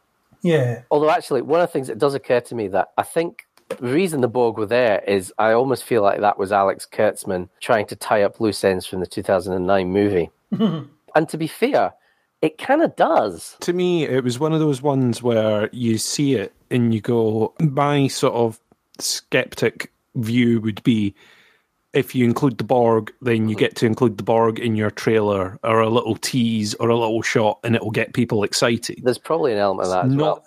it's not necessarily 100% the story demanded that it must be the Borg. Oh, I agree. Because even the sort of reasoning is, oh, we needed to find out about this trans warp conduit. Seemed to be about it. I can't remember what the actual line was about why she was there in the first place. Mm-hmm. You know, it's like find out a little bit about other AI, other sort of android kit, essentially. Mm-hmm. A little bit of discovery session going on. But that I mean, seemed I- about it. It just didn't need to be the Borg. And Craig, you're right. It didn't need to be Seven of Nine. But I don't know if it's one of those ones where, again, it's, well, what'll tease people? Well, if we get Patrick Stewart in it, we've got to get some of the TNG cast back in, obviously. Let's throw in someone like Jeri Ryan that will get people excited about it. It didn't need to be that. That could have been another character. Or they've introduced enough of new bridge crew, for want of a better term to use. So you didn't need someone else. You already had someone that was supposed to be a sort of fighting combat expert. You already had Hugh giving you the Borg connection to activate the Queen cell and escape and all that sort of stuff. That was already there. So you didn't necessarily need Seven of Nine in it. Well, you didn't need any of those things, but it's just that hmm. those were the elements they chose to include. I do think that the inclusion of the Borg was purely so Alex Kurtzman could tie up some of his loose ends from the 2009 movie. But then I do wonder was Seven included in that originally, or did they decide, actually, oh, we could throw Seven and Nine into this? She was really popular. So I think you're right. I think there were some of these decisions were probably made for marketing and for fan service. And I think some of these things grew out of the story naturally, and some of them were partly that and partly fan service. I also don't know if some of it is sort of floating stuff out there. There's been all this talk since Picard finished about, oh, we'll maybe do a Seven of Nine show now. And I'm like, well, were they just dangling lots of stuff in front of people and going, okay, whatever character people sort of engage with, then that's our next spin off out of this? Could be. You know what? I would totally be down for seven and nine Fenris Rangers show, but actually, they do kind of imply that Seven's joined the crew. The uh, I was about to say Rocinante. That's not right. The uh, La Close. Sirena Technically, long it's just show. technically it's just La Sirena. La means the. So Mermaid, isn't it? I think. yeah, Yeah, yeah. La Sirena, but yeah, not the Rocinante. Although you know, similar, very similar. Can I jump in on the seven to nine thing? Yes. I think that Seven of Nine did need to be there, and I think the Borg also needed to be there for the two plot themes that we were talking about at the beginning, because they are actually incorporating both of them, especially because Picard used to be the Borg. I will say that I don't think the Borg were used well enough to bring out those two plot points. Uh, This is, this is the I said I wouldn't say it over and over again, but okay, I did promise I'd come back to it. But that whole promise that's set up is tackled by Picard being offered this immortality in the Borg and then rejecting it. And it is a potential way forwards. It's also mirrored in the use of the synths because it's something that was given to a group of people and Picard doesn't have it at the start. This ability that you will lose all of these problems. You can actually have youth and relevance if you were one of these new, brand spanking new life forms. So you've got the Borg where it was done badly and he rejects it. And now his endpoint is where he becomes a synth. And it is the perfect culmination of these two themes coming at the end. Again, I will say I don't think it was earned. I don't think they developed themes to it. I think at the end they just say, oh, yeah, we've got these two themes. Quick, turn Picard into a synth, and it works. But if you think about what was going on throughout the season, there are points where the writer is bringing in things that could investigate age, getting older, being left behind, trying to show that your experience is still worth something and the way that synth could change that. And one of those is the appearance of Seven of Nine, very specifically her being not a mother, but effectively a mother, which she tells us in her bit of exposition. And that's actually part of the problem because they don't necessarily do a lot with that. It is just her coming along and saying to the bad guy, I was this and it was that to me. It's not a proper exploration of a theme where she has to go through it and discover it herself. It's just given to us. So it's almost like here's a brilliant thing that we could have done in detail. A character who was the Borg, did have this synth set up, did have access to immortality, but got rid of it. More than got rid of it, she was shown by humans why getting rid of it was a good idea and has now embraced one of the factors of age which is really relevant, powerful, important, which is parenthood. That is one of the things where you can show, ah, my age has relevance, my age has importance, I can pass it on to the youth. So she's someone that said, being a synth was great and all, but actually I reject it completely. And it's something that, in theory, as Picard moves to becoming a synth at the end of the show, she could give him a perspective. She could be the embodiment of one of his choices, and he could go, Ooh, do I want that? Do I not? And one of his choices in the end of episode could have been, Do I go down this route that Seven of Nine has embodied? But whereas I can see that when I analyze Seven of Nine in the plot and what she can and can't do, and whereas I can see that when I analyze the plot of the Borg and what they can and can't represent, it always comes down to this. But they didn't do anything with it to really expand on that, to show you Picard going through it, giving him a choice to make. It's just a, and here's a plot point moving on. And it's such a shame because it's that promise that was in the early episodes is repeated constantly. Every time they actually introduce a new character or a new plot point, it brings you back to those promises and it offers you something else. It's what's egging you on and making you want to watch even more. And I think, unfortunately, then at the end, you think, oh, but really do loads with that. You didn't really do that development. So I actually would disagree. I think she's really, really important for the plot, as are the Borg, specifically because of the connections to Picard. But I think we don't get to see enough of it because it's just told to us too quickly, and therefore you don't really get to go through it yourself and really gain enough from it.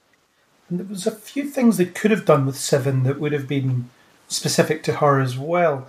There was the whole promise of her connecting up to the Borg cube, and I'm going to have to make a micro collective, but the Borg on this cube aren't choosing to enter it, so this is wrong, and so and they just kind of consistently do nothing with it. I was getting the impression that Seven plugging herself into Borg technology again would be somewhat significant for her, but it ends up not being. All we really get is the Borg cube showing up on the synth planet at the end and having long range sensors. And I think the problem they It's a bit have there, there's actually too many things going on. Yeah. So it's difficult to resolve all these things, and it may be things they'll tackle later. I think that's a very reasonable point there, and I, I certainly don't disagree with it. I'm not 100% convinced that's the direction they were trying to go with it. I think that's a very clever direction to go with it. I'm not sure they put quite that much thought into how they were using the Borg, though. I don't know. I don't know. So I think it's, It's a a very, it's a very, very good. Well, maybe thing. it was something that was thought of, but maybe when it came down to it, somebody didn't quite know how to do it. They saw that connection and thought, oh, that makes so much sense. How can we use it? But Think- in the writer's room, it, it sort of fell away under bits of paper. I've seen it mean, maybe- suggested that there was supposed to be a long sequence of Borg going after the Romulans on the cube, but they just didn't have the money to make it happen, so it didn't happen. I think as well, you could still tell that story, but you wouldn't have needed the Borg. Basically, using Seven. Sure. Okay. Yeah. I, I But go again, I think you're right. I think the Borg were not integrated into the story as deeply as they could have been and exploited as deeply as they could have been. But maybe that is something we will see later. I don't know. I don't know. It's one of those ones with the Borg cube with them approaching the planet. Mm-hmm. I was thinking, oh well, they're going to hold off the Romulans for enough time for the Federation to get involved, or mm-hmm. there's going to be something. There's a reason for this cube, and then it's like, oh no, they just crash land like everyone else. they get taken out by giant flowers, and then that's it. They're gone. That's it. They're out of the picture. They're not really needed It, for it the rest very. of us now. It, it, it was kind of almost pointless that basically they took the cube all the way there so it could crash, so Seven could kick evil Romulan woman down a shaft. The thing is, that could have happened before they took the cube. Part of me thought she had beamed out and escaped to one of the ships Me too. before the, I the ships as had well. got away. I didn't think she was still on the cube. I thought was she was very- already that- gone. The thing is, that was very strongly implied by the way they cut that scene. yeah. Because she beams out and the ships leave. That was very much the implication. It's a waste of Peyton List, that character in general. She's really good in other things, and she's just evil. If she had a mustache, it'd be twirling Romulan. Uh, she was very much playing Cersei Lannister. I don't really know who that is, but cool. Game of Thrones? yeah, I don't watch it. I've never watched. Oh, jeez. Yeah. Oh, Yeah. okay. But well, not people will get there. the then. reference. He's, he's got time to catch up during lockdown. There's a few seasons for you to go through, Craig. Yeah. She was she was totally channeling Cersei Lannister, and her brother was totally channeling Jaime. I do wonder if budget became part of it. Actually, you know, the the more Star Trek changes, the more it stays the same. In some occasions, I got the impression that there was some serious money being spent on Picard, but not very often. Actually, most of the episodes were they hang around on sets, and there's not that many effects shots and things like that, which is fine. TNG was famous for it, for example. Let's make use of the elements we have to craft a really good story. I like that. You don't need the bells and whistles and things, but if they did run out of money and they had a better finale planned that would have been more budget heavy then didn't get to do it for whatever reason that's one issue but i don't think they compensated it very very well. But yeah chris to your point about the yeah let's have a borg cube in orbit as a deterrent for these romulan ships. That would have been amazing.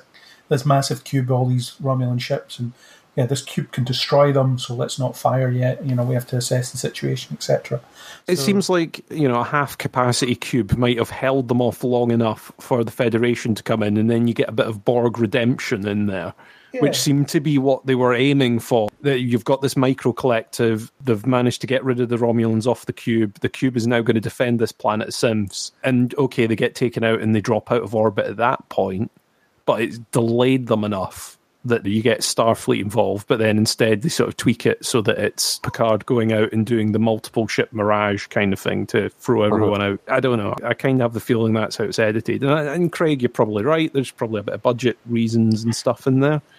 It's just yeah, the, you sort of see little plot threads that you're like, well, that might have been where they were going, and then they had to drop it partway through because they got told about the budget, and then they just had to stop. Maybe. What about Picard becoming a synth? So that's how he Oh. ends the season. He gets his brain downloaded into a synth body. To my mind, it's not too different to what the Borg did to him, because to be fair, he gets to keep his own memories and personality and so on, but it was still done without his consent. And Well, he was dead. yeah, but it doesn't seem like something that the Jean Luc Picard we know would be outwardly comfortable with.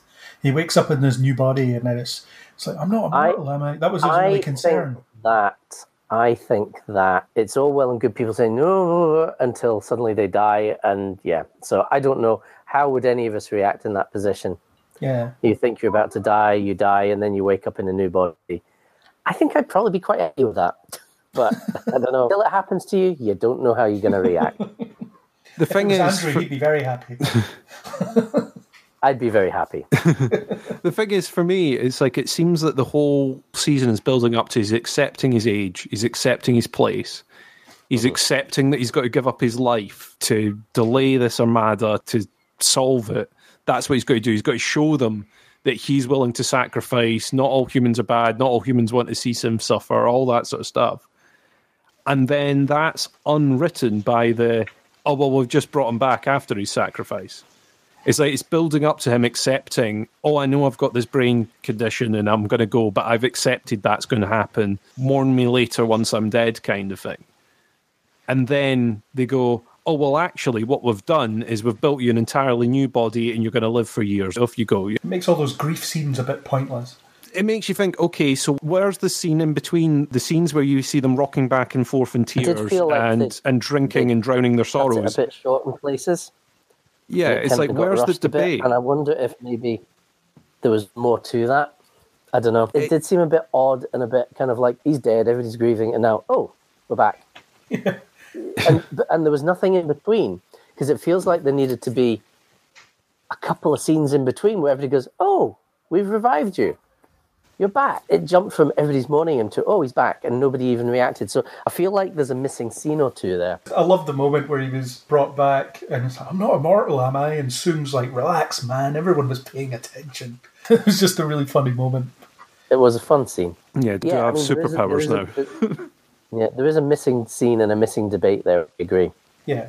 I haven't quite worked out what the two themes, when they come together, naturally end up at, and what choice it gives the character that he must make. Especially because, as you say, he doesn't even get a choice. But it could be that there wasn't a choice designed for him to make, and the two themes didn't have some sort of great challenge to overcome and reach and actually they've just come together literally in that he becomes a synth and he is relevant again. And I think that's a big missed opportunity to say something, especially because it opens with those two themes saying, We are going to tackle both of these things. And then by the end of it, you think, Do you actively give up on those? Because it feels like that, that is really a shame. It's strange that it's almost perfect that he gets to be the synth but he doesn't get to be the synth because he is too old and he doesn't get his youth back. So why bother making him a synth if he's not going to get the youth? I agree. And part of me kind of thinks what I would prefer if they'd just not gone with this whole, oh, he's got the brain abnormality, he's going to die suddenly. Which, by the way, when he had that brain abnormality, the first place we find out about that, it wasn't going to be something where he's going to suddenly die. He was going to go senile and fade away. Well, was it not, that it could lead to a bunch of, it, it could lead to any number of things, which includes I know, but you know yeah. that That threat is very important to the whole Yeah. idea of age brings you low, though. That's that's a massively important consequence. But I do feel that they could have done that without making him a synth. I don't think the question of his mortality was necessarily that important to this. It wasn't so much about Picard's mortality as much as it was about who he was, his place in the world as it is now, and him losing his place and finding his place again.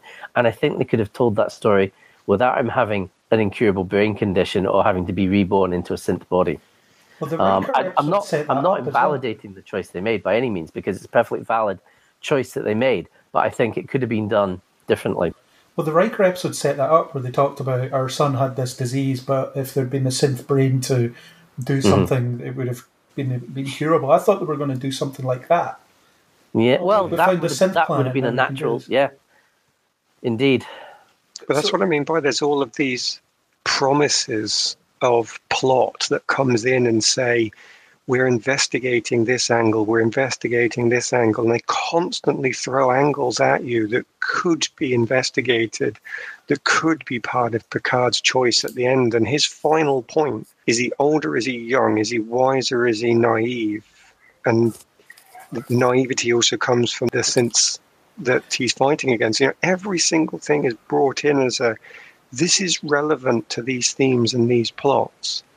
But because he doesn't get that choice even and doesn't get to go through it, it's crazy to see them thrown in. That part there where they introduce the boy who died should be a big deal for Picard at the very end moment where he thinks, right, I can live through this if I want by becoming a synth. Am I prepared to pay that cost? But and the- then, the, characters themselves say, "Oh, we were listening." No, you weren't. No, you clearly weren't. You didn't listen to any of it because no choice was made there. if you know, Picard that made that choice, you would have to rewrite the ending because he sacrifices his life. He willingly sacrifices his life. He chooses to die. oh yeah, so I'm totally that- up for it. I think that so what that you said was true. You have to rewrite the influenced. ending. I think. And I I think, think you you can have- actually say that as one statement. That just has to be true. Well, I think the synths being a key to curing him would have been a better tie into that. I agree. because the season ends with he has a new body that's basically the same as the old one, except it's artificial. It'll expire at some point in the future. They could have done that without putting him in a new body. You're right. Yeah, but it could have just been. Actually, I've just proven how worthwhile synthetics are because if it wasn't for them, I would never have got rid of this brain abnormality Mm-hmm. that's bothering me. And then it could have ended much the same way, except Picard could have been on his deathbed and Soong could have been like, actually, we could use this technology to save you, get rid Mm-hmm. of this thing. And he would have just had to make the choice and say yes or It would have been a much neater solution. yeah. Rather than you've got this new body, but don't worry, it's kind of not that different at all. Mm-hmm. It's almost like the TNG thing of, oh well, we'll just reset to how it was at the beginning of the episode. It's almost uh-huh. like that Data's 200 or 400 year old head or however mm-hmm. old it was. You know, he's got a head, it's like centuries old, but it's the same as the old one, so it's fine. But the fact that it's centuries old isn't ever going to cause us any problems in the future, other than the fact that this had to happen. Mm-hmm. It was an odd ending, I think. It was odd, Came but across I'm as okay messy. with it. So, meh. So, Soji, she's essentially our other main character. The show is essentially about her. I had difficulty with Soji. I think she was inconsistently written throughout the series, and it's weird that I still found Dahj more interesting, despite the fact she was only in, you know, half an hour of the show, basically. The problem was, as I said earlier, I think there was too many scenes where there was repeated information being told, so she would have similar conversations with Narek, and it took too long for her to realise who she was and what she was, and then by the time you get to the end of it, you don't get a real sense of her fighting with her sense of identity for very long, and then suddenly she has to make this big choice at the end where she has to kill all organics or not. I don't think any of it's earned really because they don't put the time in. With Soji, I kind of feel the same as you. I didn't connect in the same way. I kind of had the feeling of the same inconsistency. They never seemed to settle hard on what kind of memories she had of Picard or what information she knew or didn't know. It's like they could ramp it up or ramp it down depending on the episode that you were in. It was like, I remember everything about you and I know that Data loved you or whatever. Or then she would go, oh no, I I know nothing about anything, it's fine.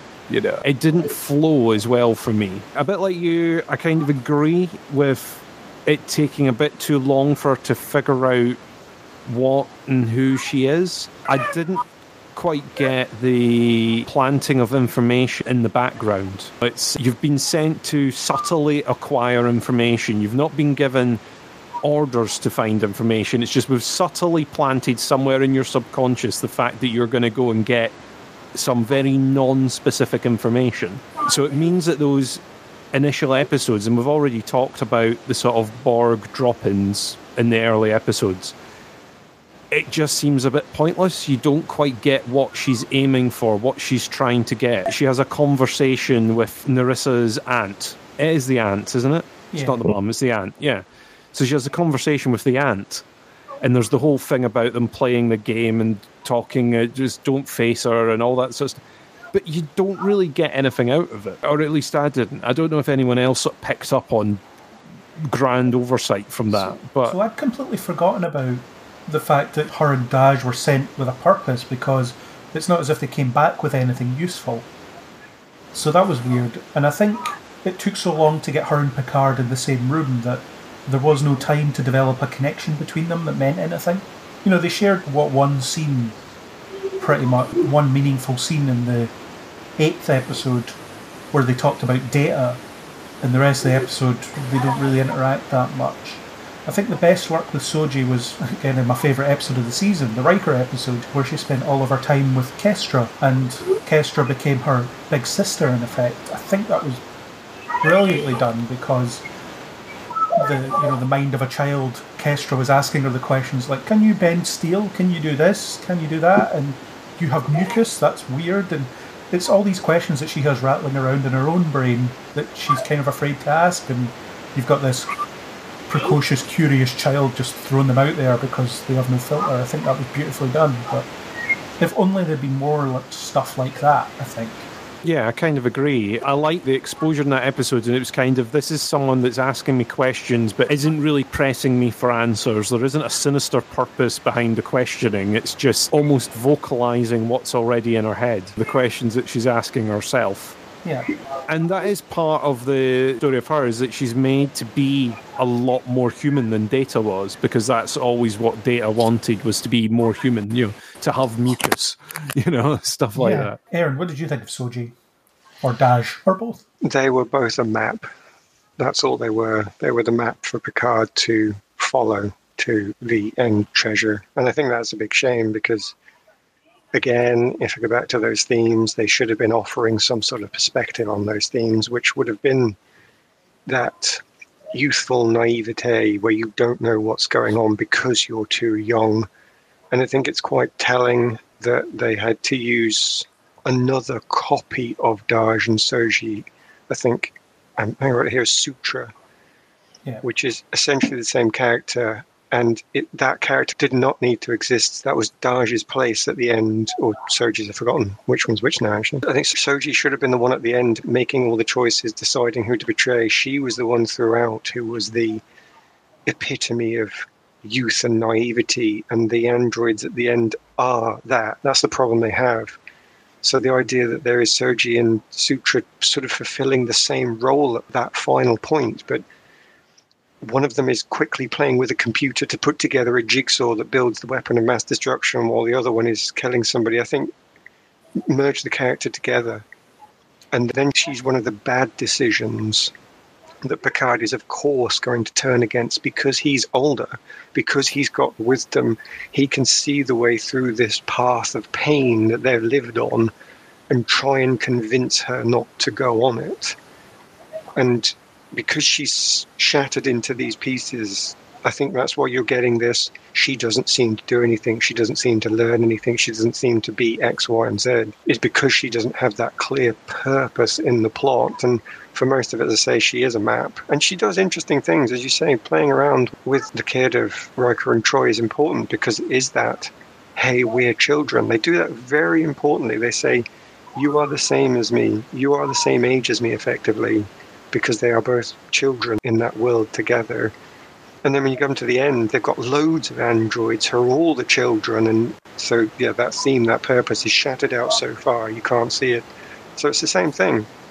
As I have now bored you with, set up something good, give I- me a, I- a meaningful plot point, but then s- somehow kind of lose it or dilute it, I think, a bit too much. I'm not sure I would agree that Soji and Sutra really need to be merged. I think unless you want to completely change how those scenes go, I think we already have one character in there who commits a murder and we have to kind of hand wave away her redemption. So I think if Soji was the one that kills the other android and tries to set things up to turn everybody against Picard and Co., I'm not sure that works quite so well. And I don't think it becomes quite so easy to redeem her I think you need to expand Sutra rather than I think Well, I take you at what you said actually when you said unless you want to rewrite these scenes, and I would say yes, I do. I do want to rewrite them because I don't need the murder. I don't need any of those points. I think I just need to see someone torn between two things. I think I can see somebody at the end who is simply torn by if I follow this choice, then my people are wiped out. And Well, I'm if you- scared of if that. you're Or I taking the go through the other route, then I choice would- and I risk Picard's experience being true, but how can I do it? So I would actually rewrite the whole last bit to take out some of those problem elements that you raise. well, if you're taking out the murder, then I would completely agree with that. I think they kind of proved how pointless Sutra was, really, when she just got turned off and that was the end of her. She's never, well, she's defeated, but she's not Well, defeated, I- if you know what I mean. I do think it was just an attempt to give Soji her own Lore, and Yeah. if she doesn't come back lore like in a later episode, I'll be very surprised. I mean, even if you look at the performance, she was even channeling bits of Lore at moments. Yeah, I think there's nothing wrong with Isa Briones' performance. She's brilliant, I think, throughout. I I think she's not given the best material to work with, but she creates three distinct characters, eh, two of which she doesn't have a lot of time with, and one that's problematically written. So she's very, very good, and I think she's a welcome addition to the universe and the franchise as an actor. But I think they needed to have a bit more of a through line for Soji, for sure. I mean, it didn't help she was spending most of her scenes with Narek, who wasn't very good either. So we have other characters, some new, some not so new. I liked Rios a lot. I think he was the best of the new bunch. I don't think they needed to link him at the main plot by being like, oh yeah, I found those androids and uh, my captain was ordered to murder them in cold blood. That was a weird thing, and it just made the universe feel a bit small. But I really like what they did with Rios. I think Santiago Cabrera is a really good actor in terms of what he did with those holograms and things. That was, you know, it was really well done. Yeah, I liked him. I think he was definitely one of the standouts. I agree, there is a bit of small universe it, but actually, I thought having that bit of backstory for him and that previous history with the Ibn Majid, I thought that did add some context and some depth to the story itself. So, yes, it See, was a I wee just- bit neat and wrapped up with a bow, but it worked for me. And I he was very good all across the board. I So, actually couldn't believe that, that such a thing would happen, though, because if you look at any prior iteration of Star Trek, if you know, if any of the previous captains got a communique from Starfleet saying, "See those two people you just brought on board? I want you to kill them." Do you think any of them would have actually done it? before they added Section 31 to the Star Trek universe, I would agree with you. I could completely see that. In the post DS9 setup, I could see that happening. I don't know. I don't think your standard captain who has those ideals, I don't think would. I mean, they did say he felt upset about it and ended up killing himself, but still, They gave him a possible choice to sacrifice his crew or sacrifice two strangers. Yeah. You can believe that there would be a crew out there, like you say, you've got these different sections out there. You believe there would be a crew out there that would happily destroy that entire ship to kill the two people that are on mm-hmm. board, which means that that captain would believe that that's possible as well. Mm-hmm. And presumably has maybe heard stories about such things happening. I do kind of agree with you that if you were seeing this, this would normally be the captain receiving that order to kill two people and instead hiding them away on a distant planet somewhere and mm-hmm. helping them escape. That's the plot that we would normally see in the show. I do think it was a bit too convenient to be going, oh, yeah, I totally remember her. And now that I see her, I've got this sketch that I did at the time, this courtroom sketch of when they met, because it's been playing on my mind ever since. I think he deserves having a good backstory and a good story. I just didn't necessarily need to see it. I think they say enough when they first introduce him that they go, oh, he's former Starfleet, he's got his own ship now. He's a bit fractured, and this is represented in the fact that he's got all these different personalities roaming the ship in the form of these holograms. That was enough for me. That kind of introduced me. I think he did great at performing all those different personalities. One of my favourite scenes is when they get them all into the room to discuss Rios himself and they've got all the different holograms that all have different parts of the story stored in them. I thought was really, really well done. Sort of built up all these little individual characters up until that point. So, yeah, I appreciated that. I think he did a good job. I think he was a good addition to it and one of the more interesting characters in there. There was in the Riker episode where Picard got asked about his new crew, and he was like, "Yeah, they seem to have a lot more baggage than all you lot ever did," which is, you know, it's obviously it's a reference to '90s storytelling where everyone takes all these horrific things they experience and they're stride, and they're back to work the next week. But you don't get that now, and that's a bit of a difference. And then you had the whole. Uh, Rios, what's your ETA? And like the same as the last two times you asked. And he doesn't put up with the constant requests for updates. It's really good, but I'm looking forward to seeing more of him. I think I, I, I want to see him develop a bit more. And, uh. Aaron, did you enjoy Rios? He's exactly the opposite of the rest of the show for me in that I thought he opened poorly and then turned out to be really good as you got to just see him. Because he opens as Mr. Exposition telling you all about his past and why he's so upset and traumatized with a hand on his forehead. And then actually, when you get to see him play out in his various distracted and traumatized parts, he's very entertaining and very good. So I agree with Chris. If they'd have just stayed showing him and letting him play himself, he would have always been good. But either way, yeah, by the time he's actually properly introduced, he is definitely a good character. Yeah. What about Raffi, uh, Picard's not Riker former first officer? Although you only find that out in a tie-in comic or something. But they used to work together, and now they don't. And she's one of the most damaged people you've ever come across in the Star Trek franchise. I think. I had different views of her throughout. Sometimes I would like her. Sometimes I would find her quite tedious. Ultimately, I just think that she settles on being all right. That she's a bit plot functioning in a lot of ways. I think. That's true. Actually, I would agree with that. I think the actress did a good job with her. She was good sometimes, not some other times. It was nice to see someone who's has some mental health issues there, I guess, and someone delve into that. But I think they put the pieces there, but they didn't really delve into it very deeply. She's slightly superficially written, I guess. I liked her, and she had some good scenes with Rios, interestingly enough. They had a really good rapport. Yeah. Yeah, and I felt she was at her best more with Rios than she was with Picard in a lot of ways. She's not perfect, but I think she's developed into a solid character, and I think she'll get better when they have more time to develop her and maybe delve into her better. Um, she's got an interesting enough backstory. It's just they touch on it, but they don't dig into it deeply enough, I feel. And she's almost a little bit too much of the kind of cliched conspiracy obsessed type that's slightly on the edge. There is potential there for sure. Chris, did you like her? Yeah, I, I did really. I don't really have a problem with many of the new characters that were introduced. I did like her. She does seem a bit more damaged. So like you say, you don't really get the full extent of her history with Picard. You get to see a bit of them sort of outside Starfleet chatting, and that sort of suggests that she's he's sort of first officer, but you don't really get a big bit of the history. They did the short scene with her son, but didn't really. You get a bit out of that. You see how sort of broken she is at that point.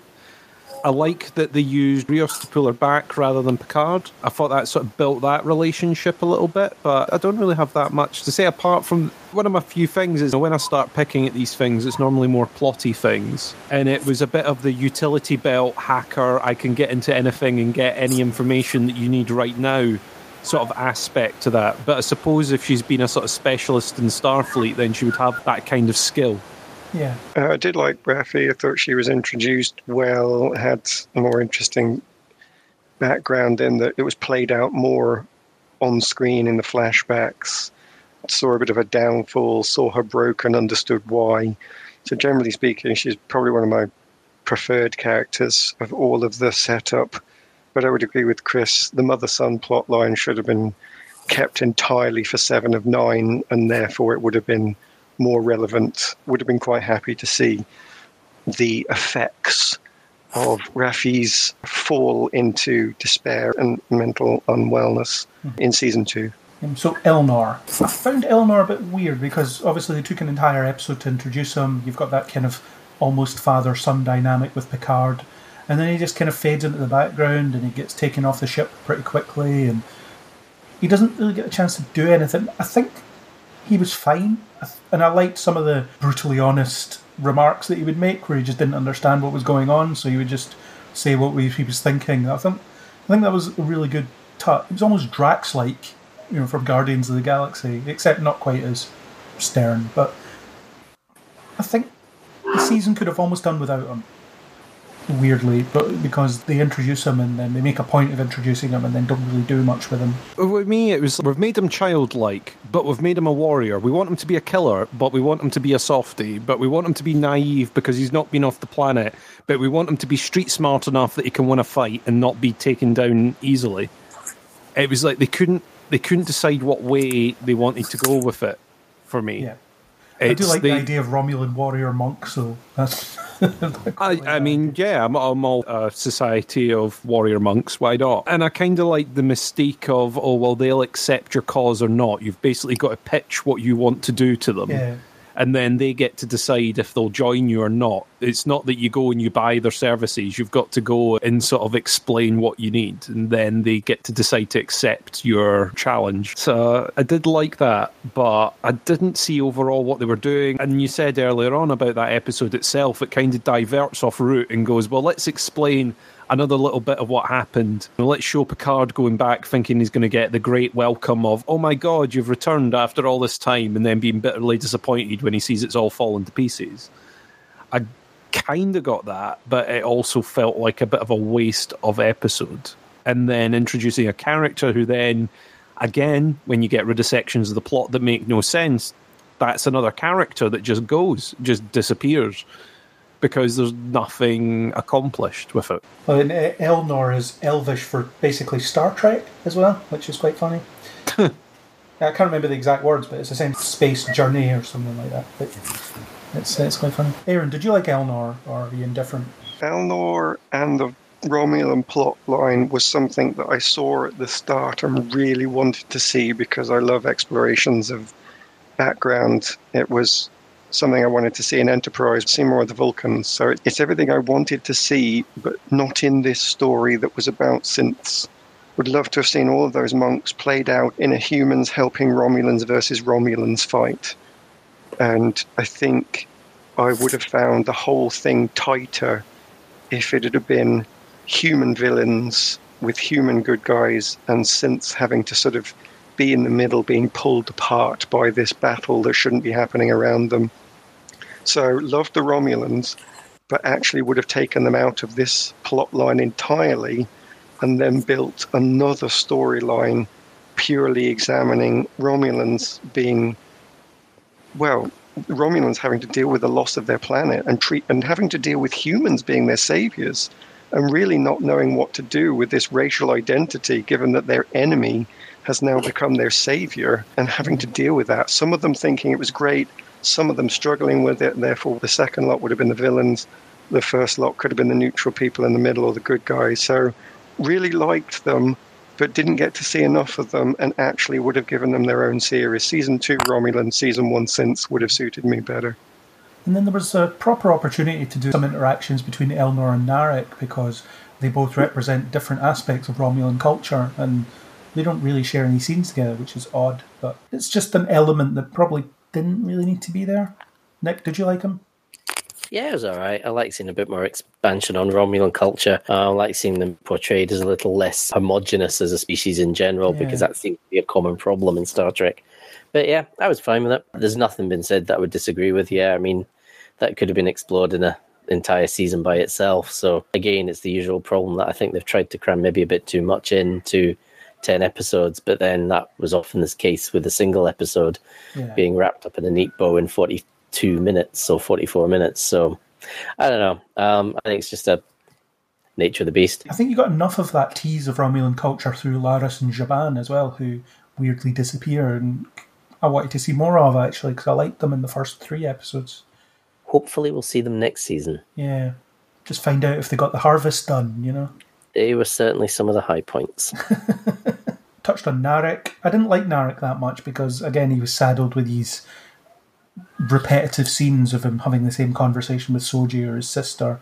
Although I liked him being this rogue element running around in the last couple of episodes, just kind of getting in the way and throwing rocks at starships and things. In fact, next season I just want to see him standing around throwing rocks at starships. That's all I want to see from him.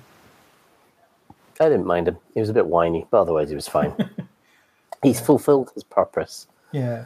Although he just disappears after he tries to convince Soji not to destroy the universe and she ignores him. He's never seen again. There's apparently a scene that they cut. I don't know if they filmed it or not, where he was taken into custody. To be honest, if it signifies that he's sort of done his time and that character's gone, then that's fine. Just don't bring him back in the next season. Yeah. if they then I go, think he'll be oh, he's actually season." Actually he's been he's been sitting in prison plotting his revenge the whole time and you'll be like oh well why didn't you show him getting taken away to prison or whatever in the last one if that's him done if that's story done then fine I'm sure that Narissa would have used her personal escape transporter to survive her fall anyway. Maybe. Yeah. God, we've got to put up with her again, probably. Uh. Aaron, did you like Narek, or is it the same as Elnor?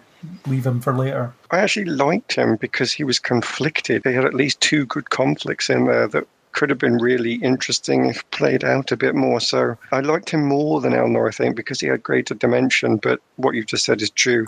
I want him in a Romulan dedicated season by himself to make the most of him. Jurati, which is a character I had a serious issue with because she's forgiven for being a murderer and she's all over the place throughout as well. Killing Bruce Maddox, which is a bit of a deep cut callback with a new actor for some reason. And I think she needed to be more significant than she was, but they just kind of left her kicking about in the background. she was a plot device. She was you know, a plant that was used to sort of move different bits of plot along.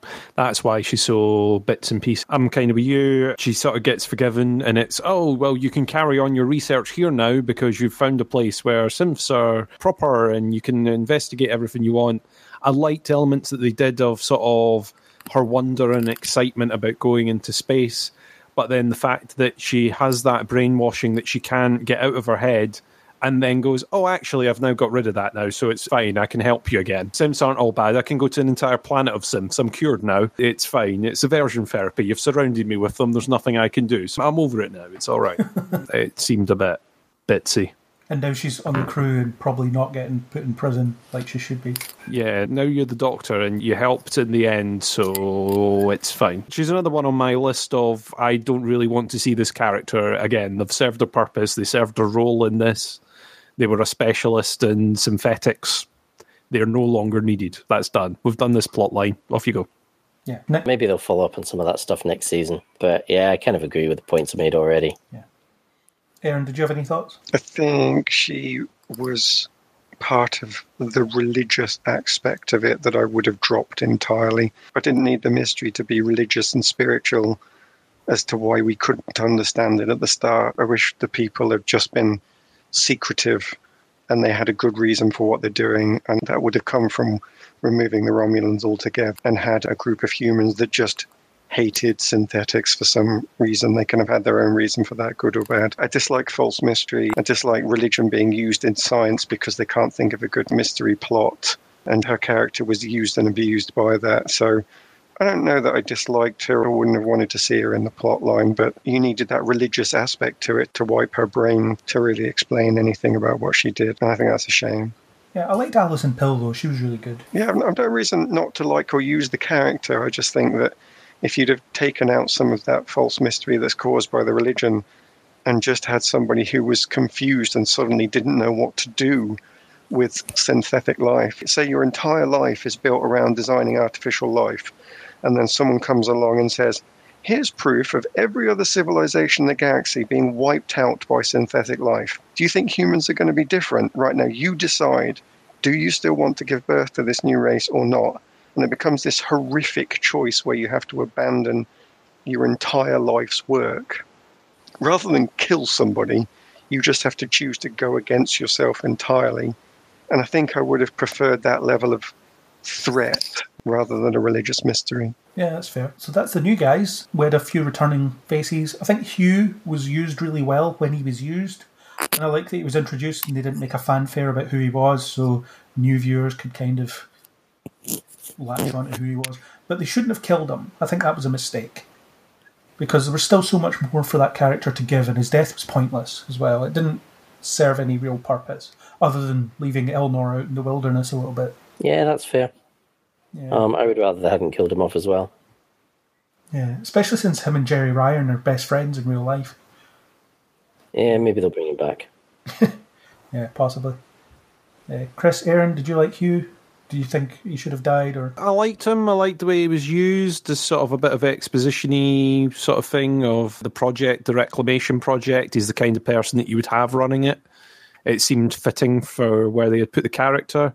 I wasn't particularly heartbroken when he died. It was like, okay, I suppose this is what they've done just to put him to add a bit of a delay to the Borg cube getting used. That was it. It's like we need to throw a stumbling block in there. They've not been particularly lax at killing off characters for this season, especially the Borg ones. So each them got taken out in a really, really brutal scene. One of my few things about this show is it essentially goes to character favourites or favourite characters from the past and goes, oh, look, they're depressed now. And you go, oh, that's good, I guess. Let's see who else is depressed in this new world that you've created. So I think he was used effectively. I don't know what else they could do with him in Trek. Did they necessarily need to kill him off or just take him away in chains or something? I don't know. Well, there's a whole story about the XBs that you could still be telling, and he could be almost at the center of it. if they are going to do something with Seven of Nine and former Borg and what their place is, you know, is there such a thing as a former Borg? She's come back on Voyager, Voyager accepted her, and all the crew accepted her, and then you bring her back to the Federation, and they all go, "Hmm, "Well, we don't accept you. There's not a place for you here. We're not trusting enough." And they've got this entire Borg cube full of them, where they've only restored a certain number of them back. I think there is an interesting story to tell. I don't think that would even happen necessarily in a Seven of Nine season or series. I mm-hmm. think the temptation would be to do a Picard and scatter in a few Voyager characters instead. You'd throw in the Doctor and you'd throw in whatever. That's what you would end up doing in a Seven of Nine season. I'd hope to be proved wrong that they would do something a bit more interesting, maybe. Mm-hmm. But I don't know. I think they probably used Hugh as much as they could. I don't think he would get dropped back into something else in Picard in the future. Especially now that they've crashed the Borg cube onto that planet. It doesn't seem like it's going to be an ongoing concern. Oh, I think that's- he's dead. He's unlikely to come back. You just never know with these things. Yeah. The severed head, as you say, Chris. You didn't Oh yeah, yeah. head? My rule of TV shows and movies until I see the decapitated corpse, and even then, a lot of shows bring them back. My rule keeps getting broken time and time again, uh, mainly with multiple universes and multiple timelines all going on at once. Aaron, did you like Hugh? Yeah, I liked Hugh, but as Nick said, he's a victim of too many plot points, so they didn't really get to do enough with him. Again, strip out the Romulans, make this about synths, and then I've seen something online. One of the creators, I figured it was the writer, the director, or if that was the same person, even said that the reason he died is because it was to show the true horror of their second class citizen setup, that people were racist and biased against them. And I thought, that's great on paper for you to say in an interview, but I didn't get anything in detail about that. Some Romulans bad mouths and Borg, but really you didn't explore that as a plot point. So what they hmm. said they wanted to do with it, I didn't feel it was earned and could only have been done if they'd have dedicated the whole series to the Borg being a suffering underclass. Well, that would have especially since they revolved a rewrite, probably. the main thrust of it was they were showing the synths as being hated and derived. The synths were the people they didn't like. So they told, but they didn't show, really. Exactly. Yeah, exactly. Yeah. Well, yeah, there could have been this whole story about Seven becoming a Fenris Ranger because she was rejected on Earth for being a former Borg or something. I don't mm-hmm. know. Yeah, they could have done something with that, but they didn't. And yeah, there's just a lot of wasted potential going on here. Although where I think they did excel was with the other returning TNG characters, so Riker, Troi, and Data. And I think the Riker Troi episode, I mean, pretty much everybody that I know that's watched this show said that was their favourite episode because, and for me, it's I liked it so much because it was the promise of what I expect from this show when it was announced. Let's check in with some old friends. Let's have some great, familiar yet new moments with them. Let's see what they're doing with their lives now. And I really bought into Riker just chilling on his planet, making food and living with his family. And Nick, you might know this better than me, but the cooking thing must be a Frakes thing, right? Because he's done it in his last two Riker appearances. I have no idea. No. No idea. Yeah, but I'm thinking it must be because he seems to. Well, Riker enjoys it, so I'm guessing Frakes might enjoy it too. But with his unkempt beard in the woods making pizza, it just really works. And some of the moments they had in that episode were amazing. Riker oh, talks to Picard from his experience as a parent and saying, What you've got here is a teenage girl. I have a teenage girl and I know you're not up to it. It's that change in the relationship. So I'm guessing something must have shifted in their dynamic when they were both captains as well, mm. you know, earlier on in their careers. But it's really lived in, and I think Jonathan Frakes doesn't miss a beat going back to that role as well. It's some of his best performances actually in these. Yeah, In that episode is some of his best performances I've seen him do. definitely Marina Sirtis' best work. Yeah, it was definitely really some of her best work. It was also some of the best material she's been given. Yeah, she's not just sitting stating the obvious. Yeah. Aaron, what are your thoughts on the Riker and Troi episode? It was familiar and nice and happy with it. I think the only thing I would have asked for was it to be more meaningful long term. It was meaningful in the episode. I'm not trying to say it wasn't because it was both for Picard and for us for separate reasons. But as we said earlier in the show, if we could have had more meaning put to the death of the son, if it could have informed some of the choice later, rather than Riker just showing up as a ta-da, uh, we win together moment, then I would have enjoyed it more. So it was nice, but I think it wasn't powerful, and I would have liked that extra power. That's all. For me, it was powerful. And to be honest, I think I'm kind of with Craig. Seeing these characters together, seeing new moments with again, that ticked the boxes for me. So could they have added to it? Probably. Did I care? No, because it was enough of a kick in the teeth. It was just great. Loved it. Yeah, I could have done with it, the dead son. You know, someone in this bloody timeline should be happy. Someone. I mean, I'm sure I spoke to you before the airing of the Riker episode, and I was like, please don't let them be depressed. Please let this be the one place where there's just someone that is living their best life. They're happy. They're living in the woods. It's all fine. And it's like, and then they've got a dead kid, and you're like, But ah. actually, they were happy. Yes, they'd been through a trauma, but they'd come through it and they were happy. So I think they were still in a good place. they definitely So were. They don't were think they better off than anyone depressed. else. Oh, yeah. They weren't unhappy. Yeah. And that's a real place because, I mean, people do go through these things and some people come through the other side of them and they still carry that trauma with them, but they're not necessarily unhappy or depressed. They still find joy in life. And that was what we saw. Yes, they'd been through hell, but they'd come through it and they still found the joy in their lives. They still had something to live for. They still had Kestra. They still had each other. They weren't in a dark place. No, they definitely not. And the moment in that sort of situation that really hit me harder than others was the bit where Troi tells Picard that every day that pain that Kestra has over losing her brother fades a little more. It's that idea hmm. that she will soon basically forget him because that's what grief is. That's what she has to do in order to hmm. function properly. She will eventually have to just remember that she had a brother, but won't really have any strong feelings about that loss one way or the other after a while. And it's because she's young, she's bouncing back so much easier than they are. And the fact that Troi is seeing that happen and it upsets her that her daughter's going to be dealing with that loss much better than she will. That was, that was a really nice moment. And you also had Troi hesitating for a second before opening his bedroom door. That was good as well. I think they handled it well. I think if they'd been sitting around moping about the fact that they'd lost their son, it would have been just piling it on. But yeah, Riker's is largely his old self. He's quite chipper, he's quite animated, and maybe he can't sit down the way he used to. You know, you don't see him stepping over chairs anymore, but Mm. it was great to see him. Yeah, no, I totally agree. And we also had Data, who gets a proper ending this time rather than just being sort of blown up.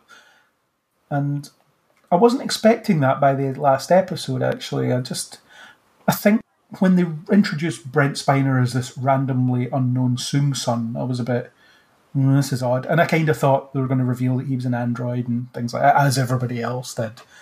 But the, the fact that you had Data's sort of reconstituted consciousness running on a hard drive somewhere. I wasn't expecting it, and I thought that moment that he shared with Picard was great. The two of them sitting there and discussing death, essentially, was really well done. I agree. I mean, that for me was certainly a high point. It didn't go in the direction I thought they would go with it. I did think as well as this golem going to be Data. But no, they did go in a different direction with it. It was nice that Data got a proper send off. and that Picard got to say goodbye and to resolve his own guilt about what happened. So I have no complaints about that scene at all. It's certainly one of my favorites from the whole season. Yeah, the whole sequence for Picard's unplugging up was brilliant. And you see him aging, he gets that kind of final human experience Mm-hmm. of aging and dying. It was a perfect send off for Data, and Brent Spiner said that he couldn't play Data anymore. I mean, it wasn't entirely convincing looking at him in this show, even with the technology we have nowadays to make people look younger and things. So, yeah, it's the right time to say goodbye to the Brent Spiner Data character, I think. Mhm. Plus, he can still hang around as this random son of Soong Soong. that we didn't know about, which I have issues with itself. I always got the impression that Soong couldn't have kids or didn't want kids, so just made his own. Yeah, maybe Soong just keeps cloning himself. Yeah, that would explain a lot. It would explain a lot. Remember that theory from Enterprise where that version of Soong, I think his name was? It was actually Noonian. Yeah, he slunk off to the Briar Patch and just lived Yeah, on I that remember planet. that one. Yeah. Maybe. so wouldn't rule it out, yeah. Chris, what do you think of the final moments of data? I loved it. I thought it was a really nice scene. I think it worked really, really well. I can see exactly why Brent Spiner would go, This is enough. This is a, a good line to call it at. I think it was a nice moment. I don't think they could have done more than that. It was good seeing Data getting an actual send off. I think they've done what they can with the character, and it fitted perfectly in with the story. There is a reason for Picard to be wanting to go out and finding these synths because they are sort of children of data kind of thing. It worked on all those levels where, as we've discussed, some of the other bits sort of don't and sort of deviate off. But I think that through line was pretty well done. Yeah, it started off with Picard being haunted by Data's death and the fact that he blames himself for it and feels like he should have been in his place and stuff. And then he gets closure on that. So that is a definite thing that they pay off really well from the beginning. Aaron, what do you think of Data and his ending? I think I've got a different connection to it because I haven't seen the film with Data's death in it. You actually have. I remember loaning it to you at one point. Oh, have I? Okay, in that case, I've seen it and don't remember it, so it didn't impact on me much. But it that's not the important thing for me. My favorite ever Star Trek episode is based on a foundation of, of Picard and Data discussing humanity, and I really enjoyed this scene because it hails back to that. And it's all part of the same thing. Everything you're talking about is connected to that as well. So I won't say I found some amazing other connection to it, but just because I don't remember that film, um, it is trying to give you that finale from that film that you're talking about. It gives you that ending, that epilogue. But to me, I could have happily watched that just because it was Data and Picard, and I love all of their conversations, just the two of them. For this TV series, I would have liked that to be a moment of realization where Picard was taught something or reflected on something that informed a choice for him. I think that would have given the series Picard something powerful. However, to enjoy that scene, I didn't need that. I enjoyed it because of those two characters, because of that history, and because of what they meant to me. So, oddly, I enjoyed it irrespective of the medium it was given in. I didn't need to be part of Picard. I would have enjoyed it as it was. So, what episode were you talking about? Is your favourite one, or is it just in general your favourite episodes of those ones? My favorite episode is The Defector. Okay, yeah. That was a good one. It's a really good Yeah. one.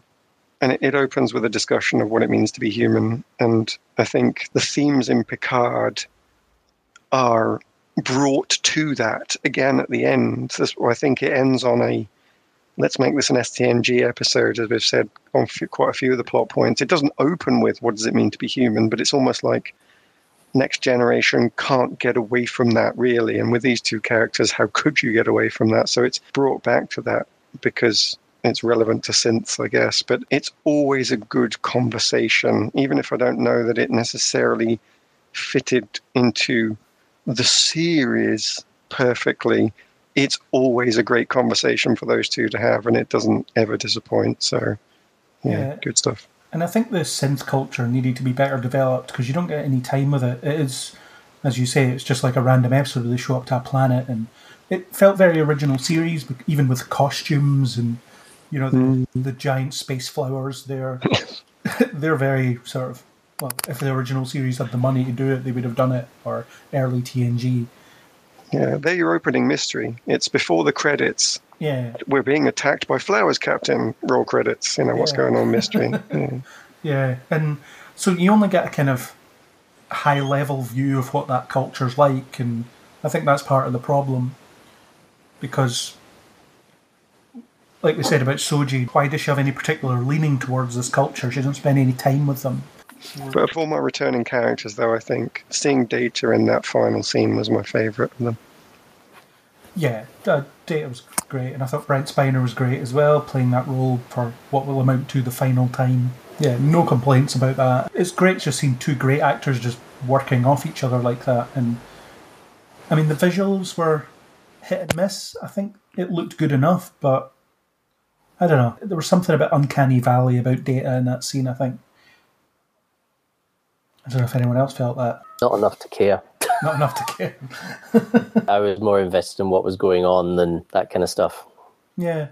No, I mean, it didn't bother me. It didn't detract from the scene. It was just when I rewatched it and things, it was you start to notice things like the collar goes up a bit too high in his uniform and stuff like that. But Brent Spiner's older and fatter than he used to be, and maybe some of it has to do with the fact that you see him in human form in the same episode, so you're reminded of what he looks like now as well. Yeah, it's about as good as they could have done it in terms of bringing him back. And if it's the final time, although they still won't explain what happened to Lore. So we talked about most of the elements, I think, to various extents. So, as a last thing, a bit of a roundup of what we would like to see in season two. We're definitely getting one. So, what would you like to see happen in that? What elements would you like to see brought back? What elements would you like to see continued? Nick, let's start with you. That's a good question. More Riker, more Troi.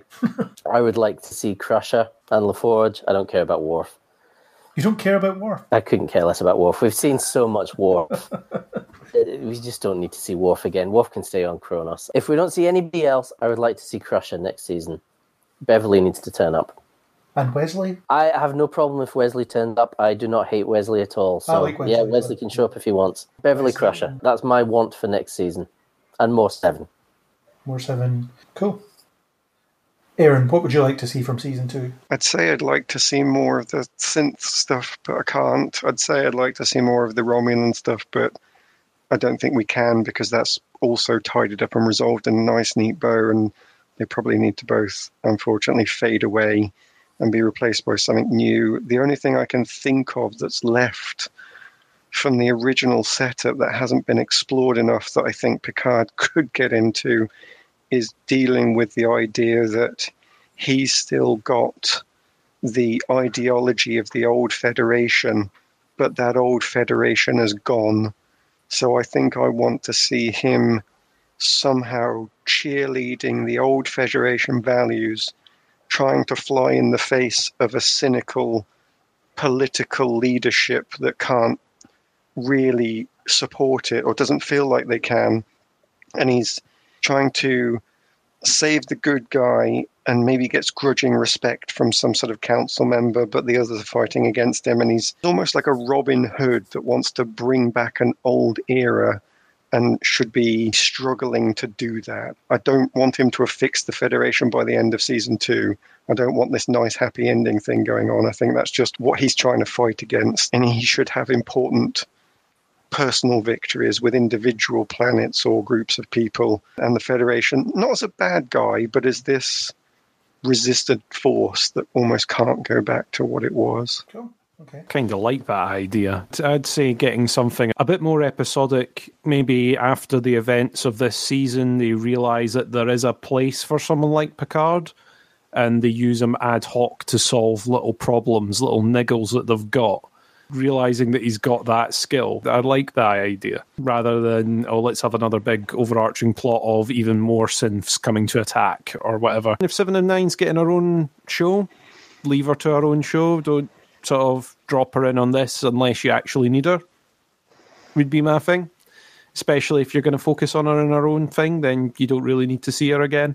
I'm definitely with Nick. I'd like to see more of the TNG crew go around and round some of them up or speak to them for whatever reason, but it's got to be something that's necessary not just randomly for no reason. Fit it in in a way that makes sense. In this show, it made sense. It's like he's going to go somewhere where he can hide, somewhere where he knows he's going to get support. So he went to Riker and Troi. So if he's going to consult Beverly about something uh, medical, then fine. That's where it makes sense. You need help from an engineer, you need help from a friend, go to one of his former crew. That makes perfect sense. So I'm up with that. Well, that sounds great. medical needs, he has to go to Geordi instead of Crooked, Yeah, yeah, now it's Geordi, isn't it? Yeah, exactly. Needs maintenance, needs an oil change. Yeah. so the finale seemed to ended on this note of we're the crew now, and then they head off into the wilderness, which is a bit Firefly, isn't it? And Aaron, what you described is almost a bit of a Firefly concept, as in not that they're outlaws as such, but they're operating on their own backs, on their own recognizance, figuring things out, and maybe getting involved in situations, and like a, a Robin Hood type situation, as you said. So yeah, maybe like Picard and crew flying in to solve a problem in a given week and then flying off again. I would be quite happy for a return to the sort of episodic format with continuity being character driven continuity rather than plot driven continuity. I do want to see some returning characters. Nick says he doesn't care about Worf. I do. I want to see more Worf. In a tie in novel to this that I've not read, he is captain of the Enterprise at this point. So that'd be nice to see. Be interesting to see, maybe. Geordi Maybe some Deep Space Nine cast, maybe some Voyager cast, more Voyager cast. We're getting Guinan next season, that's been promised. I want to see Guinan. I really want to see Guinan. I like Guinan. Yeah, so episodic, but the characters learn from what they deal with, and yeah, bring back people, but bring them back with purpose. That's what I would like. Make it a bit of a swashbuckling season because we've never had a Firefly type thing in the Star Trek universe that could be fun to see. So what we'll do is we'll wrap up now. I think there's not an awful lot we can say. So Nick, before you take your fleet and warp off, what are your final statements? Pretty much what I've said already. I loved season one. I am totally psyched for season two. Can't wait. It's a shame it will probably be delayed a bit because of coronavirus. But hey, I'll be there for it when it comes. Can't wait for it. Cool. Aaron. I got a lot more out of this show than I got out of Discovery. I think I would definitely be back for this, and the parts of old Star Trek that it brought with it were very welcome for me. On top of the fact that it gives me what I wanted, I've always liked the darker turn of things, as I've said in previous podcasts, and this was just dark enough to be meaningful while still keeping enough of the light-hearted stuff, you know, the, the old characters coming back. So actually, the tone that this sets is almost a perfect tone for me. I only think that I enjoyed that tone and the play out in the first half of the season. And all the promise was there and not enough of the payoff, which is a shame, but I still enjoyed it a lot more than many other things that are on telly at the moment. Chris. What can I say that hasn't been said? Like I said at the beginning, overall, I, I think I enjoyed the season. I watched it all the way through. Look forward to seeing more of it. Gave me a bit of a nostalgia kick, reminding me of the character. I think it was time for the character to be brought back, and look forward to seeing a bit more. Yeah, I'm going to say that I was more disappointed than not with this season. I think it started off really well, and as I've said, there's so many things that were interesting that don't quite play out in ways that I enjoyed, and it left me wondering if the show was worthwhile. That being said, Patrick Stewart was great. The moments that they had between him and other characters, particularly returning characters, were great as well. But I'm not entirely sure it justified its own existence, and maybe season two will find its way into something that is meaningful and worthwhile and better continuation for this character than I thought they had here. So that's that. So, Chris, thank you for being here. It's been a pleasure to discuss Picard. You still owe me a left leg. Oh, well, maybe it'll be there when you've been back. Aaron, thank you for being here and discussing Picard. Yeah, thank you, and I'm pleased to leave with as many limbs as I started with. Who knows, maybe Chris will get your left leg. Okay, and then I won't be pleased to leave with the limbs I started with. He's often commented that's his best feature. And Nick, thanks for responding to the distress call and arriving when you did. Glad I could join you. Thanks for having me. So I'm going to beam Chris and Aaron back to where they came from, and Nick, you can feel free to head back to your starbase or wherever it was you came from.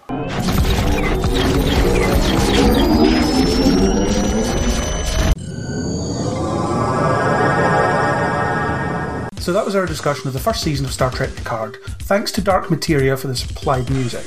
If you enjoyed what you heard, then please do hit that subscribe button on iTunes, Spotify, YouTube, or any major podcasting app. iTunes users, please do leave us a star rating and a comment. If you want to talk Star Trek Picard, Star Trek in general, or anything else, then please do hit us up on Facebook or Twitter under Kneel Before Blog, or leave a comment on kneelbeforeblog.co.uk. As always, we hope you'll join us on the next Kneel Before Pod. Engage make it so.